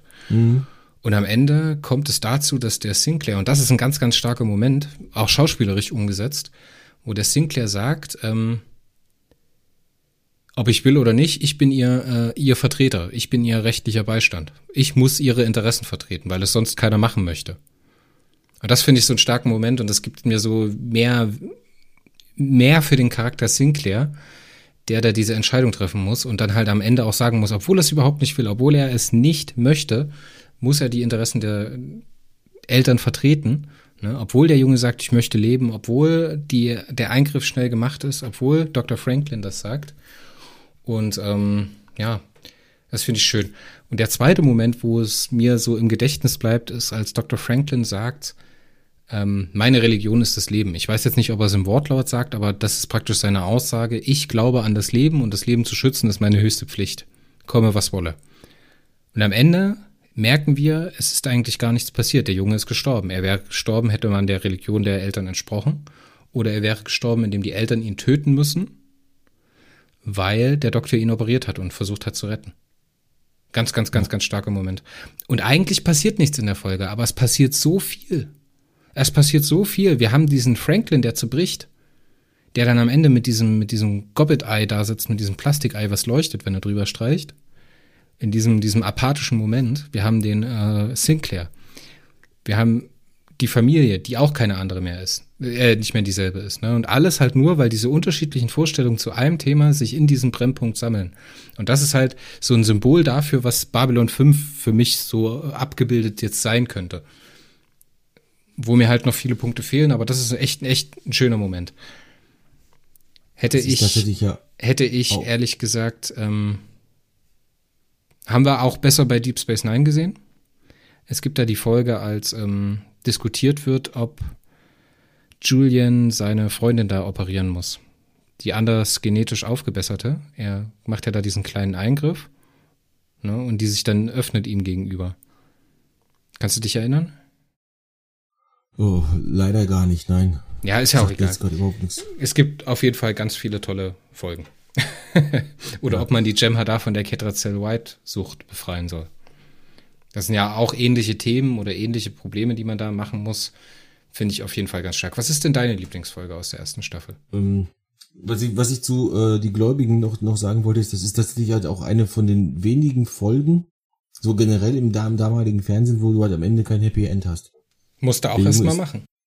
Das, das musst du auch erstmal machen, genau. Also gerade so damals war es grundsätzlich ja eher so, dass du halt äh, Konflikt aufgebaut hast, aber am Ende ist alles wieder gut. Immer. Ähm, ganz, ganz selten hat man dann halt mal gegen verstoßen. Ähm, meistens waren es dann Cliffhanger zu, zu, zum zweiten Teil. Ähm, und das ist da tatsächlich halt schon ein großes Ding, dass, dass die halt tatsächlich so weit gegangen sind. Ich, ich mag die Folge zwar eigentlich nicht so, ähm, aber ähm, da, dafür, dass die halt tatsächlich halt so schonungslos ist und am Ende sagt, dir guck, du hast jetzt da deine Karriere äh, riskiert für das Leben eines Jungen, der trotzdem gestorben ist, weil deine Eltern ihn umgebracht haben. Ähm, mich hast dich halt gefälligst nicht einzumischen. Das sehen wir dann nachher bei Cogenitor in Enterprise ja auch. Da bist du ja mit der Gundel auch noch hinkommen. genau. Aber was ist denn jetzt deine Lieblingsfolge? So, meine Lieblingsfolge von Staffel 1. Da ist ein bisschen schwierig für mich, ähm, weil ich habe eigentlich zwei. Ähm, ich sag zu beiden gerade was. Die erste ist äh, die Todesbringerin, Deathwalker. Ähm, jetzt nicht mal, weil äh, Unsterblichkeit und sowas, sondern wegen der äh, Auflösung am Ende. Die, ähm, oh ja, die ist gut. Raus. Die ist und, und, gut. Unsterblichkeit ist nur, kann nur erreicht werden, wenn dafür ein anderer stirbt. Äh, und ähm, ja, die, die Dilga, die äh, fast ausgerottet sind, das ist die letzte von den Dilga, ähm, die äh, wird, die werden trotzdem weiterleben und sowas halt, weil das Vermächtnis von ihr halt in, dann immer bei jedem Unsterblichen halt. In diesem ewigen äh, Krieg. Ja, genau. Äh, ja, ist, ist schon ziemlich krass. Also die, die Idee dahinter mit dem deutschen Unsterblichkeitsserum, das ist ja auch so ein, äh, eine Idee von der Menschheit, so ah, ewiges Leben und sowas halt. Ja, und dann am Ende äh, kommt da das Volunenschiff, bumm, und geht wieder weg und so. Und dann, äh, warum? Weil sie noch nicht bereit sind. Und geht wieder weg. Und so. Das, ist, das finde ich einfach klasse. Das, das ist so der, das, das ist so ein, so, ein, so ein Plan, den auch so ein Übernazi in Indiana Jones Film gehabt haben könnte. Weißt du, was ich meine? Ja, von, von der jetzt von der Todesbringerin, ja. Von, von, von der Dilga. Äh, über, über die Dilger erfahren wir auch gar nichts. Es gab mal einen Krieg mit denen, aber wir wissen halt ansonsten nichts dann äh, nichts über die. Auch, auch später werden wir nichts darüber erfahren, großartig. Ähm, da werden die nochmal erwähnt halt im, im Dilger-Krieg und sowas. Oder wir sind mit den Dilger fertig geworden, das schaffen wir auch und so. Ähm, aber ansonsten müssen wir auch nicht. Äh, wir wissen, sie ist die letzte davon. Es gab mal einen Krieg, dann hat, dann hat die Erde gewonnen und fertig. Mehr muss man nicht wissen. Der äh, der eigentliche Höhepunkt ist aber tatsächlich halt die Folge, die auch der, der Staffel den Namen gibt. Ähm, Science Important, äh, Vision des Schreckens. Das ist die Folge, von der ich gespro vorhin gesprochen hatte. Äh, der erste Auftritt von Mr. Morden. Ähm, da war ich jetzt, äh, also jetzt im, im Kopf hatte ich die, äh, den ersten Auftritt von Mr. Morden halt weiter unten. Also später in der Staffel, das ist ja schon Mitte der Staffel quasi rum äh, wo er zum ersten Mal auftauchte. Und das auch, weil da, da werden so ultra viele Weichen gestellt. Du weißt, dieser Mr. Morden, du, also du siehst diesen Mr. Morden, ja? Der geht zu allen Botschaftern hin und sagt, was wollen sie? Und du siehst, du, du siehst ihn und, und denkst dir einfach nur dabei, der Typ wird noch wichtig. der wird noch richtig wichtig. Den musst du im Auge behalten. Und jetzt, wo ich alle, die gesamte Staffel oder die gesamte Serie kenne, habe ich damit recht. Der wird noch wichtig. Entschuldigung für den kleinen Spoiler. Ja, das ist das, ja aber das, Gefühl, offensichtlich. hast- das, das Gefühl hast du ja auch gehabt, ja, genau. natürlich. Ähm, und jetzt weiß ich halt auch, wie wichtig er wird und was das alles, äh, diese Frage und bla und sowas alles, äh, richtig, richtig geil. Äh, Finde ich richtig, richtig gut.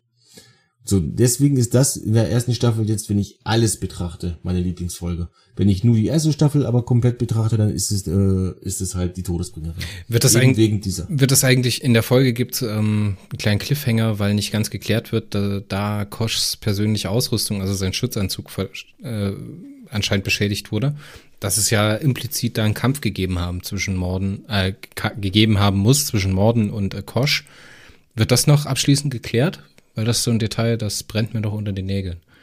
Weil als Morden zu Kosch geht und ihn fragt, was wollen Sie, dann äh, ist Kosch ja relativ ungehalten und sagt ihm dann irgend sinngemäß, ja, gehen Sie jetzt, verschwinden Sie von hier. Und äh, dann am Ende kommt es dazu, dass, ich glaube, Sinclair gemeldet bekommt, dass Koschs äh, Anzug auch beschädigt worden ist. Irgendwie sowas.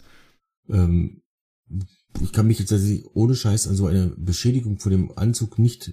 Man, man sieht es nicht, man sieht es nicht. Das ist am Ende der Folge, wird das dann in diesem, äh, in diesem Gespräch nochmal angesprochen. Hier, äh, Koschs Anzug wurde irgendwie beschädigt. Alle Schäden sind behoben, auch der Schaden an Koschs Anzug oder irgendwie so taucht es da auf. Ich bin mir nicht sicher, aber ähm, also ich kann mich daran nicht erinnern an, so- an, so, an sowas. Ähm, aber dann äh, wird es irrelevant sein. Aber äh, Morden und Kosch werden nochmal aufeinandertreffen, auf jeden Fall. Also Morden wird generell nochmal mit jedem aufeinandertreffen. Von daher. Ja, das ist, ist ja auch die Kraft, die dahinter steckt, dann am Ende in Chrysalis, heißt die Folge, ne, die Folge 22, die dann halt diese Nahenflotte da bei J3 Irgendwas, ja. ins Jenseits sprengt. Alles klar, damit haben wir unsere Favoriten äh, genannt. Und ich würde sagen, den Punkt für die zweite Staffel, den machen wir jetzt ganz kurz, was wir uns wünschen oder was ich mir vorstellen könnte. Ich hoffe, ich hoffe, ich hoffe, ich hoffe, dass sie nicht den Fehler machen und jetzt die ersten drei Staffeln bloß aufwerfen, aufwerfen, aufwerfen, die einzelnen Handlungsstränge, aber nichts zu Ende bringen. Das ist was, das hat heutzutage auch schon eine Serie gemacht, nämlich Game of Thrones. Da wird nämlich auch nichts zu Ende erzählt. Und das kann ich, glaube ich, nur schwer ertragen, wenn es halt jetzt immer weitergeht mit Fragen, Fragen, Fragen. Bitte sag mir, dass es nicht so ist, dass wir auch zwischenzeitlich mal ein, äh, einen Strang abschließen. Mm, Das, das, das, ja, das ist ein bisschen schwieriger bei Babylon 5, weil ähm, du bekommst zwar, ich ich sag mal so, du bekommst Zwischenergebnisse. Du, ähm, du bekommst einen Brotkrumen. Ja, nee, Brotkrumen ist, ist, ist eine falsche Metapher. Du bekommst halt, mh, Ja, es wird hoffentlich etappenweise erzählt, so. ja, es wird Etappen. Also du, du bekommst halt äh, Frage 1 wird beantwortet, aber daraus äh, folgt automatisch äh, Frage 2. Und ähm, bis du wirklich komplett alles verstanden hast, und wahrscheinlich wirst du auch am Ende von Babylon 5 noch nicht alles verstanden ha- haben, äh, und dann nochmal gucken wollen, weil dann äh, siehst du dann die erste Staffel auch mal komplett mit anderen Augen. Ganz klar. Dann äh, also, aber du, du kriegst Antworten auf die meisten Fragen, sagen wir es mal so, im Laufe der Serie und aber auch nicht erst in Staffel 5. Reicht dir das als Antwort? Ich möchte jetzt nicht allzu viel spoilern halt, weil Ja, alles gut. Ich Weil- hatte, ich hatte mir jetzt hier als Fazitpunkt noch aufgeschrieben, dass es halt wirklich noch eine Frage, noch eine Frage, noch eine Frage, noch eine Frage. Ähm, eine Frage, die ich noch habe, Prophezeiung. ja, Ich bin sehr skeptisch darüber, dass man da die Entscheidung getroffen hat, ähm, den Future Sinclair zu, ähm, zu zeigen und ihm sozusagen diese Endmission da nochmal auf die Fahnen zu schreiben. Weil man sieht ihn ja dann kurz, also diesen Raumanzug au- äh, ablegt auf einer anderen Babylon-Station, einer unbekannten Babylon-Station. nee, Babylon 4 ist das. Ach Mensch, jetzt hast du es doch gespoilert. Ich wollte es extra so das, sagen. das, das, das ist das ist die erste, das ist in der ersten Staffel. Ja, Wir reden über die erste Staffel. Ja, alles gut. Auf jeden Fall, als er auf Babylon 4 dann den äh, Schutzanzug anzeigt und man sieht, dass es ein gealterter Sinclair ist und er anscheinend diesen, diesen Krieg da verhindern muss. Ja, kann spannend sein. Haben wir jetzt aber auch schon das ein oder andere Mal gesehen. So und pro, kombiniert mit einer Prophezeiung der Minbari, als Dylan in den Grauen Rat gerufen wurde und eigentlich zur Vorsteherin oder zur zum Oberhaupt der Minbari erklärt wurde, das dann aber ausgeschlagen hat aufgrund einer Prophezeiung, die sie gerne betrachten wollen würde.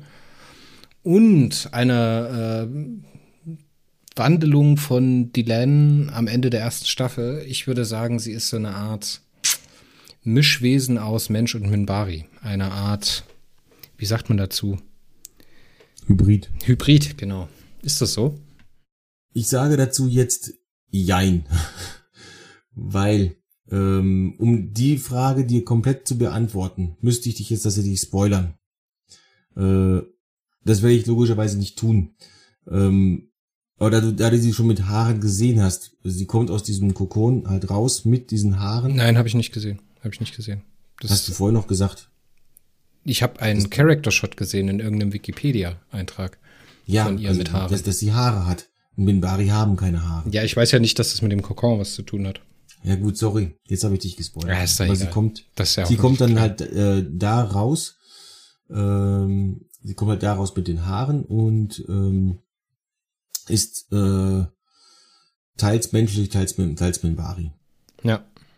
Also dann, sie ist dann tatsächlich halt ein Hybrid. Ähm, da gibt's auch einige lustige Szenen, weil sie, als Minbari haben halt keine Haare. Sie weiß halt irgendwann nicht, was sie mit diesen Haaren zu tun hat. Also sie weiß nicht, dass man die waschen muss. Und so. Und in ihrer Not geht sie halt zu Ivanova und sagt, was mache ich damit? Und erklärt, erklärt, erklärt dann halt die Reinigungsrituale der Minbari und sagt, oh Mann, das ist für Haare aber ganz schlecht. und so, und äh, ja, es, es gibt wirklich ein paar schöne Momente, äh, die halt auch auf ihre ähm, Dinge hin, hin, hindeuten. Und später lernst du noch sehr viel mehr über die Minbari und auch über die Len im Speziellen. Ähm, und auch über den, äh, über alle eigentlich. Äh, warten wir ab. Warten wir ab. Es gibt ganz viele Momente in der ersten Staffel, die so durchschimmern, wo so ein bisschen ja, mit Kollegialität gearbeitet wird, mit, mit Vorurteilen und sowas. Es gibt zum Beispiel am Ende der ersten Staffel diesen Moment, als Ivanova da äh, als Morgenmuffel aufsteht und dann verpennt beim Frühstück sitzt mit Sinclair und Garibaldi und die beiden, die dann austricksen. Wo sie dann am Ende so brüllt, so als Garibaldi! Du, als, du an, als du angefangen hast mit diesem Kollegialität, habe ich als allererstes diese Szene im Kopf gehabt. Der ist ja fantastisch, ne? Der ist ja wirklich fantastisch. Das liegt vor allen Dingen, weil die äh, Ivanova fantastisch schauspielern kann. Die haben wir auch gar nicht in den Charakteren besprochen. Oh je. Ganz, ganz viele Daumen nach oben für die Frau. Ich mag die total, wie die das alles führt, wie die dann auch in der Zentrale steht und einmal ähm, über Gott schimpft und äh, als diese, diese zivilen Forscher da zu diesem Planeten aufbrechen, äh, auch in der Folge als Drahl da in diesem Herz von dem Planeten dann zurückbleibt, da flucht sie dann über Gott, guckt dann in die Decke und sagt so, das war mit dem Gott, das mit dem Gott tut mir leid. und im Hintergrund sich dann so die Leute verpieseln, weil sie Angst vor ihr haben. Fand ich fantastisch. Hoffe ich wirklich, dass da mehr davon kommt. Das darf ich dir erzählen, kommt. Das ja, ist gut. Die wird, die wird einige gut. richtige, richtig schöne Sachen haben. Ähm, ich spoilere dich jetzt mit, mit einer ganz, ganz klitzekleinen Kleinigkeit. Die äh, Claudia Christian hat sich mal das Bein gebrochen und musste mit Krücken laufen. Ähm, das also haben sie äh, ihr halt einfach für die Zeit halt äh, einen Beinbruch halt reingeschrieben ins Drehbuch. und wie sie da, wie sie dazu kommt, halt, ist auch eine richtig klasse Geschichte und das wird auch später nochmal aufgegriffen und sowas. Und ja, es ist wieder die und die Zeit, ich habe wieder hier was zu tun und so. Äh, und äh, also auch diese, diese Liga der blockfreien Welten. Also wir haben jetzt viel über die Nahen und sowas halt äh, äh, gesprochen. Auch die Liga der blockfreien Welten bekommen noch Hintergrund und äh, Leute und sowas halt. Also die, die Drasi äh, diese leicht echsenartig aussehen, werden noch re relativ wichtig. Die Pakmara werden mal einigermaßen äh, wichtig. Die, die Gein, das sind diese komischen mit diesem Rüssel, also der, dieser Schlauch, dieser der dann auf den Vorderdingens geht. Das sind alles Leute, die sitzen da halt blöd rum im Prinzip. Aber die haben alle, alle irgendwann, irgendwann mal ihren Moment. Und das finde ich auch wieder gut, weil dann, was ist häufig halt bei äh, solchen Serien, dass dann so die, kleineren Völker dann vielleicht mal in einer Folge vielleicht mal einen, äh, einen Satz sagen dürfen. Und das, das war's dann. Aber da gibt's tatsächlich richtig Konflikte auch. Wir fühlen uns von, äh, von, den, äh, von euch unterrepräsentiert. Warum sollen wir bitte schon in eurem Krieg kämpfen und so ein Scheiß halt? Äh, wenn wir hier, wenn wir alle kleinen Völker hier zusammen genauso eine Stimme haben wie die Nahen. Als ein Volk. Und aber wir alle hier haben auch nur eine Stimme. So, so richtig politische Zunder und sowas drin. Also, find, das finde ich ziemlich gut. Du hast halt Religion, Politik und sowas, das kommt alles noch auf uns zu, richtig. Also in richtig großen, starken Momenten. Kommt alles noch auf uns zu. Und äh, dafür liebe ich die Serie. Ganz einfach.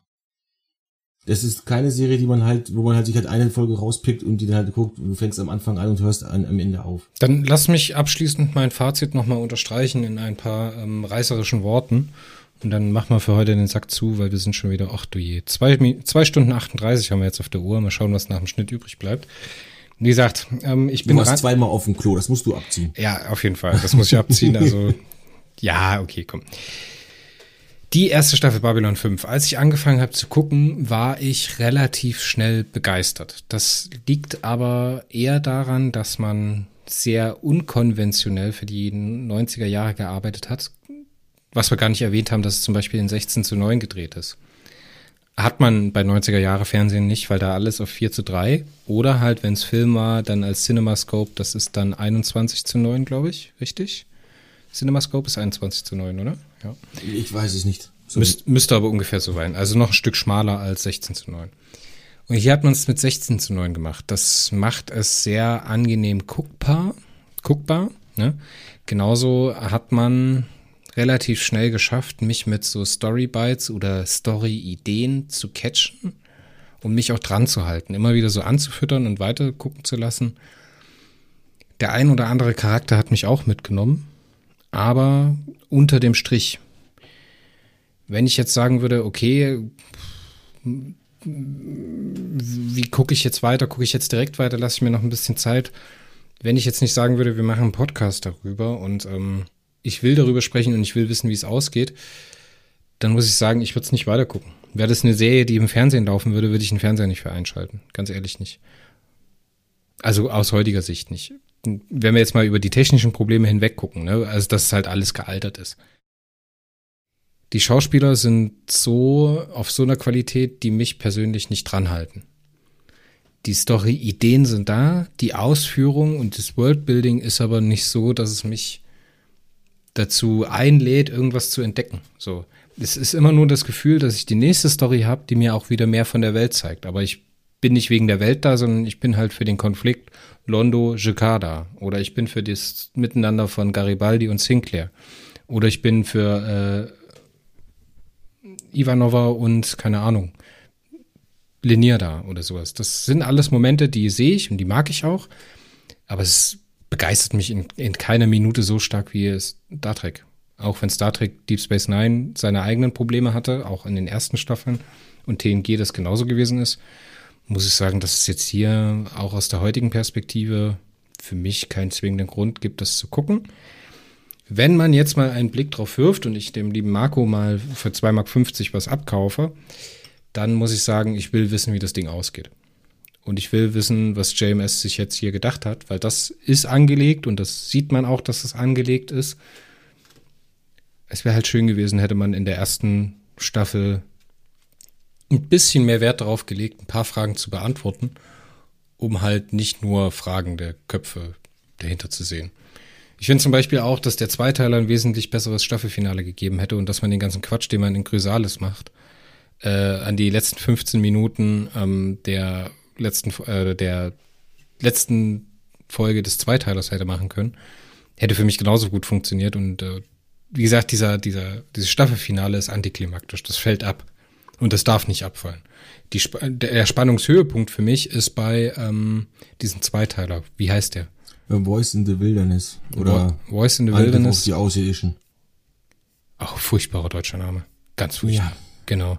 Angriff der Aliens Teil 1 und 2. Wie gesagt, das war so spannungsmäßig für mich der Höhepunkt. Danach kommt äh, Verloren in der Zeit. Also diese Nummer mit Babylon 4. Ja. Babylon Squared im Original. Babylon Squared, genau. Dann die Heilerin, was auch nochmal so eine Filler-Folge ist, und danach Chrysalis. So, und Chrysalis ist spannend, ja, ist aber halt bloß Exposition. Das ist so, hier ist nochmal Morden, alles klar, die Nahen. Alle sagen, wir sind an einem Scheideweg, wir sind an einem Scheideweg. Aber es kommt nicht rüber. Ja, ich bin gespannt, was die zweite Staffel bringt. Ich bin gespannt, was die gesamte Sta äh, Serie bringt. Und ich freue mich auch auf die Filme. Ich freue mich auf das Gesamtprodukt, aber wenn ich jetzt eine Wertung abgeben müsste, wäre das hier mal hm, gerade noch so eine 5 von 10 Staffelwertung. Aus heutiger Perspektive, ohne dass man ja, früher damit zu was zu tun hat. Schon klar, schon klar. Das kannst du ja nur aus heutiger Perspektive beurteilen, wenn du heute halt das geguckt hast. Ich möchte da keine Zahl hintersetzen, weil Klar, für dich, für dich ist es nur der Anfang. ja, ich, ich kann es vor allen Dingen halt nicht an, äh, ich kann mich vor allen Dingen halt nicht mehr dran erinnern, wie ich beim ersten Watch, also beim ersten kompletten Watch äh, von der ersten Staffel mich danach gef gefühlt habe. Aber ich meine, ich meine, ähm, dass ich damals halt äh, auch äh, dem Boxleitner entgegengefiebert habe. Ähm, ich, ich wusste, der, ich wusste, der kommt irgendwann und darauf hatte ich mich gefreut. Ich, ich muss dazu sagen, ich fand den halt damals schon ziemlich cool, weil ich äh, äh, immer Agente mit Herz geschaut habe.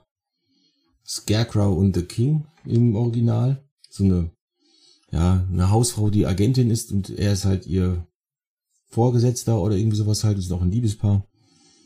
Äh, und den Thron war er ja auch. Und den Thron Legacy sogar auch. Da war übrigens den Thron hat auch der Peter Jurassic mitgespielt. Recht? Der Londo. Ja. Dieser eine. Musst du mal unser Spotlight lesen. ich lese viel, ja, aber irgendwann ist mein Tag auch vorbei. Ja, ist schon klar. Mir geht's, mir geht's genauso. Aber äh, da steht dann, äh, da steht sogar drin, ich weiß die Rolle nicht mehr aus, aus dem Kopf. Ich meine, ich habe das sogar geschrieben. Ja, habe ich. Ähm, da ist auf jeden Fall auch ein Bild von ihm drin.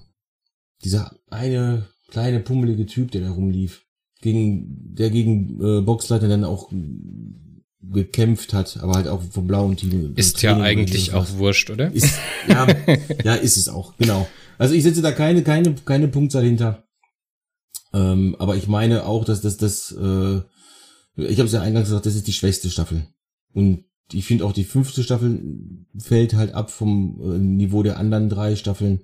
Aber ich sehe die fünfte Staffel lieber als die erste. Also ist die definitiv die schlechteste. Weißt Und du, wofür sich diese Geschichte wahnsinnig gut eignen würde? Für einen Fortsetzungsroman. Da könnte man ganz viele Probleme eliminieren, die ich persönlich damit habe. Nämlich auf der einen Seite, dass halt alle Rollen verkörpert sind durch Schauspieler, die nicht das tragen, was die Rolle vorschreibt und halt viele visuelle Probleme, die man halt dann einfach im Kopf lösen kann. Mit einem schön gewieften Tie-In-Schriftsteller, so David Mack oder sowas, oder wenn man so ein paar Leute aus den, aus den Reihen von den Star Trek-Autoren bekommt, könnte man da echt was Schönes machen. Würde sich besser eignen und würde ich mir persönlich heute wahrscheinlich auch eher anschauen als 110 Folgen. Babylon 5 auch Romane und davon ist sogar ein Großteil Kanon. Sind die auch alle ins Deutsche übersetzt? Alle nicht, aber ich habe äh, ein paar davon da. Und ich habe auch ein paar, äh, ja, oder eins auf Englisch da. Ich habe aber nur eins wirklich gelesen. Ähm, weil auch meine Zeit ist halt endlich, wie du weißt. Ähm, und einen habe ich gelesen auf jeden Fall äh, und den fand ich sogar ganz gut. Aber ich weiß, weiß nicht mehr, äh, warum ich den gut fand. Das war, aber da wurde auf jeden Fall eine Alienrasse äh, ähm, beschrieben, die ja so insektenartig war. Ähm, das, das kannst du halt im, so im äh, visuell damals in den 90ern darstellen, das hätte dich Millionen gekostet. Ähm, so wie Starship Troopers das gemacht hat halt. Also wie gesagt, ich ja. hätte es spannend gefunden, jetzt nicht unbedingt als Tie-In, dass man weitere Geschichten im Babylon 5 Universum macht, sondern eher als Novelization, also als nacherzählt oder auserzählt in Buchform, in Romanform und dann halt, keine Ahnung, gerne auch 17, 18 Romane, relativ schmal. Hätte ich mir ganz gerne angeschaut, ja. Also würde sich vom Stoff her halt super eignen. Und äh, wäre halt auch eine, die, ich, also ich kann den Grund nachvollziehen, warum er das bei Star Trek nicht haben wollte. Muss ich ganz ehrlich zugeben. Hm. Ich weiß nicht, ähm, ich weiß nicht, wie, äh, wie viel Anpassung jetzt vom Sender dann halt äh, an Babylon 5 da war und äh, wie das ähm, Uhrwerk aussah. Äh, der JMS musste leider während der Produktion halt immer mal wieder ähm, Leute, ähm, also Drehbücher ändern, eben bei Iva, Ivanova halt zum Beispiel, als sich das Bein gebrochen hat und sowas, gut, das ist eine Kleinigkeit, aber dann ist mal ein Schauspieler ausgestiegen und sowas halt. Dann musste er ratzfatz halt mal eben was erfinden, warum der jetzt weg ist. Ähm, und dann das Problem halt mit dem Vakuum, das der Charakter halt hinterlässt, ähm, lösen. Und dann wiederum gab es halt Charaktere, ähm, die wie gesagt nur für eine Staffel da waren. Dann haben sie ihren Zweck erfüllt und dann war es das. Aber das war dann auch so geplant. Das, das wird halt äh, mit Staffel 2 wird das Ganze ein bisschen äh, produktionstechnisch interessanter für dich wahrscheinlich. Ich fall gerade aus allen Himmeln. Marco, willst du noch einen ganz kleinen Trivia-Effekt haben? Ich habe hier gerade durch die Liste von den ganzen Folgen aus der ersten Staffel gescrollt und ähm, das Drehbuch für die für meine Lieblingsfolge Die Gläubigen hat ein gewisser David Gerald geschrieben. Und David Gerald, das ist derselbe David Gerald, der die Überarbeitung von DC Fontana Script zu ähm, Encounter at Farpoint geschrieben hat. Boom Shakalaka. Das kann, das kann sein. Nee, das ist, das ist derselbe. Das ist der, der die Umarbeitung geschrieben hat. Der hat auch so eine Sachen geschrieben wie äh, Troubles, The Trouble with Tribbles, die Romanfassung. Fantastisch. Der hat die Novelization von Encounter at Farpoint geschrieben. Toll, toll, ja, toll. da sind, da sind, da sind auf jeden, also äh, da sind ein paar Autoren zwischen. Also JMS hat ja wirklich viel selbst gemacht. Aber äh, da sind auch ein paar äh, Autoren dazwischen, die auch, äh, also die Erfahrung einfach haben äh, mit Science Fiction, die schon etliche Male Sachen davor gemacht haben mit Science Fiction. Also da hat er sich wirklich halt nichts äh, machen lassen äh, oder nehmen lassen. Möchtest du jetzt noch einen Fun Fact zu JMS haben? Magst du noch einen Fun Fact zu David Gerald haben? Ich habe noch ein paar. DC Fontana, DC Fontana hat in ihrem ersten Roman in die Widmung geschrieben, dass sie für Jerry den Roman geschrieben hat. Nämlich äh, Vulkans Ruhm. Da ging es um einen Rubi, äh, um einen Smaragd, der Vulkaner, Vulkanier, die äh, Spock damals noch in der ersten Fünfjahresmission mit Pike gejagt hat. Fantastischer Roman, sehr zu empfehlen. Entschuldigung. ähm, du weißt ja, dass ich auch ein großer He-Man-Fan bin. Ja. JMS war einer der, äh, einer der Autoren für die Schwesterserie She-Ra. Also Marc, ja. es tut mir wirklich leid, das mal sagen zu müssen. Aber ich habe im Nachklapp zu unserem Podcast habe ich mir noch mal so einfach mal wahllos irgendeine He-Man-Folge angemacht und da wirst du ja wirklich weich in der Birne. also ich habe mir versucht, das anzuschauen. Es hat einfach, also wirklich, es hat. Das ist Kinderfernsehen der 80er. Also es ist wirklich ganz großes Kino. Und ja. das meine ich ironisch. Also klar, die, die Serie ist. She-Ra ist die bessere Serie äh, für die damaligen Verhältnisse von von Storytelling und sowas halt her. Ähm, also das, aber dass man das, das, das, eine Serie wie She-Ra geschrieben, dass man eine Serie wie She-Ra geschrieben hat, tut mir leid, das ist nur wirklich kein Prädikat. Das, das, es ging nur darum, dass, äh, dass ich, weiß, gleich auf zwei Wege mit ihm verbunden bin. Ja, sehr schön. Alles klar, ich würde sagen, wir lassen es jetzt gut sein. Wir sind fast bei drei Stunden. Was ihr am Ende rausbekommt, ist, denke ich, ein bisschen weniger. Ich denke, wir haben die erste Staffel erschöpfend besprochen. Beim nächsten Mal werden wir uns hoffentlich ein bisschen knackiger zusammenfassen. Wir wissen noch nicht, wann wir es machen. Der nächste freie Slot, den wir, glaube ich, haben, der ist irgendwann im Sommer oder im Herbst. Mal schauen, wie ich mit dem Gucken vorankomme. Wir machen das, glaube ich, relativ mobil. Ne? Also ich würde sagen, so spätestens Herbst kommen wir mit der zweiten. Staffel. Ja. hat sehr viel Spaß gemacht. Es hat sehr viel Spaß gemacht, gemeinsam dieses neue Universum zu entdecken. Ähm, mir sagen alle, ich soll dranbleiben, es lohnt sich. Ich, wie ihr gerade gehört habt, tue ich mich ein bisschen schwer, aber wie meine Reise weitergeht durch äh, das Babylon 5 Universum und vielleicht auch äh, mal mit Hilfe anderer Podcasts, wie zum Beispiel den Freunden vom Grauen Rat. Grüße an der Stelle. Vielleicht laden wir da mal jemanden ein und die kommen uns dann besuchen, Marco, weißt du. Gute Idee. Voll gute Idee von mir. Ich kläre das Knickknack. Und dann schauen wir einfach, wie es weitergeht mit Babylon 5. Ich würde sagen, bis zum nächsten Mal. Das nächste Mal mit einem anderen Thema. wahrscheinlich bis Herbst. Marco, magst du noch irgendwas sagen zu unserem Zuhörer? Äh, gute Nacht, sag ich. Ich bin jetzt langsam auch müde. Guten Abend, gute Nacht und auf Wiederhören. Bis zum nächsten Mal. Tschüss. Ciao.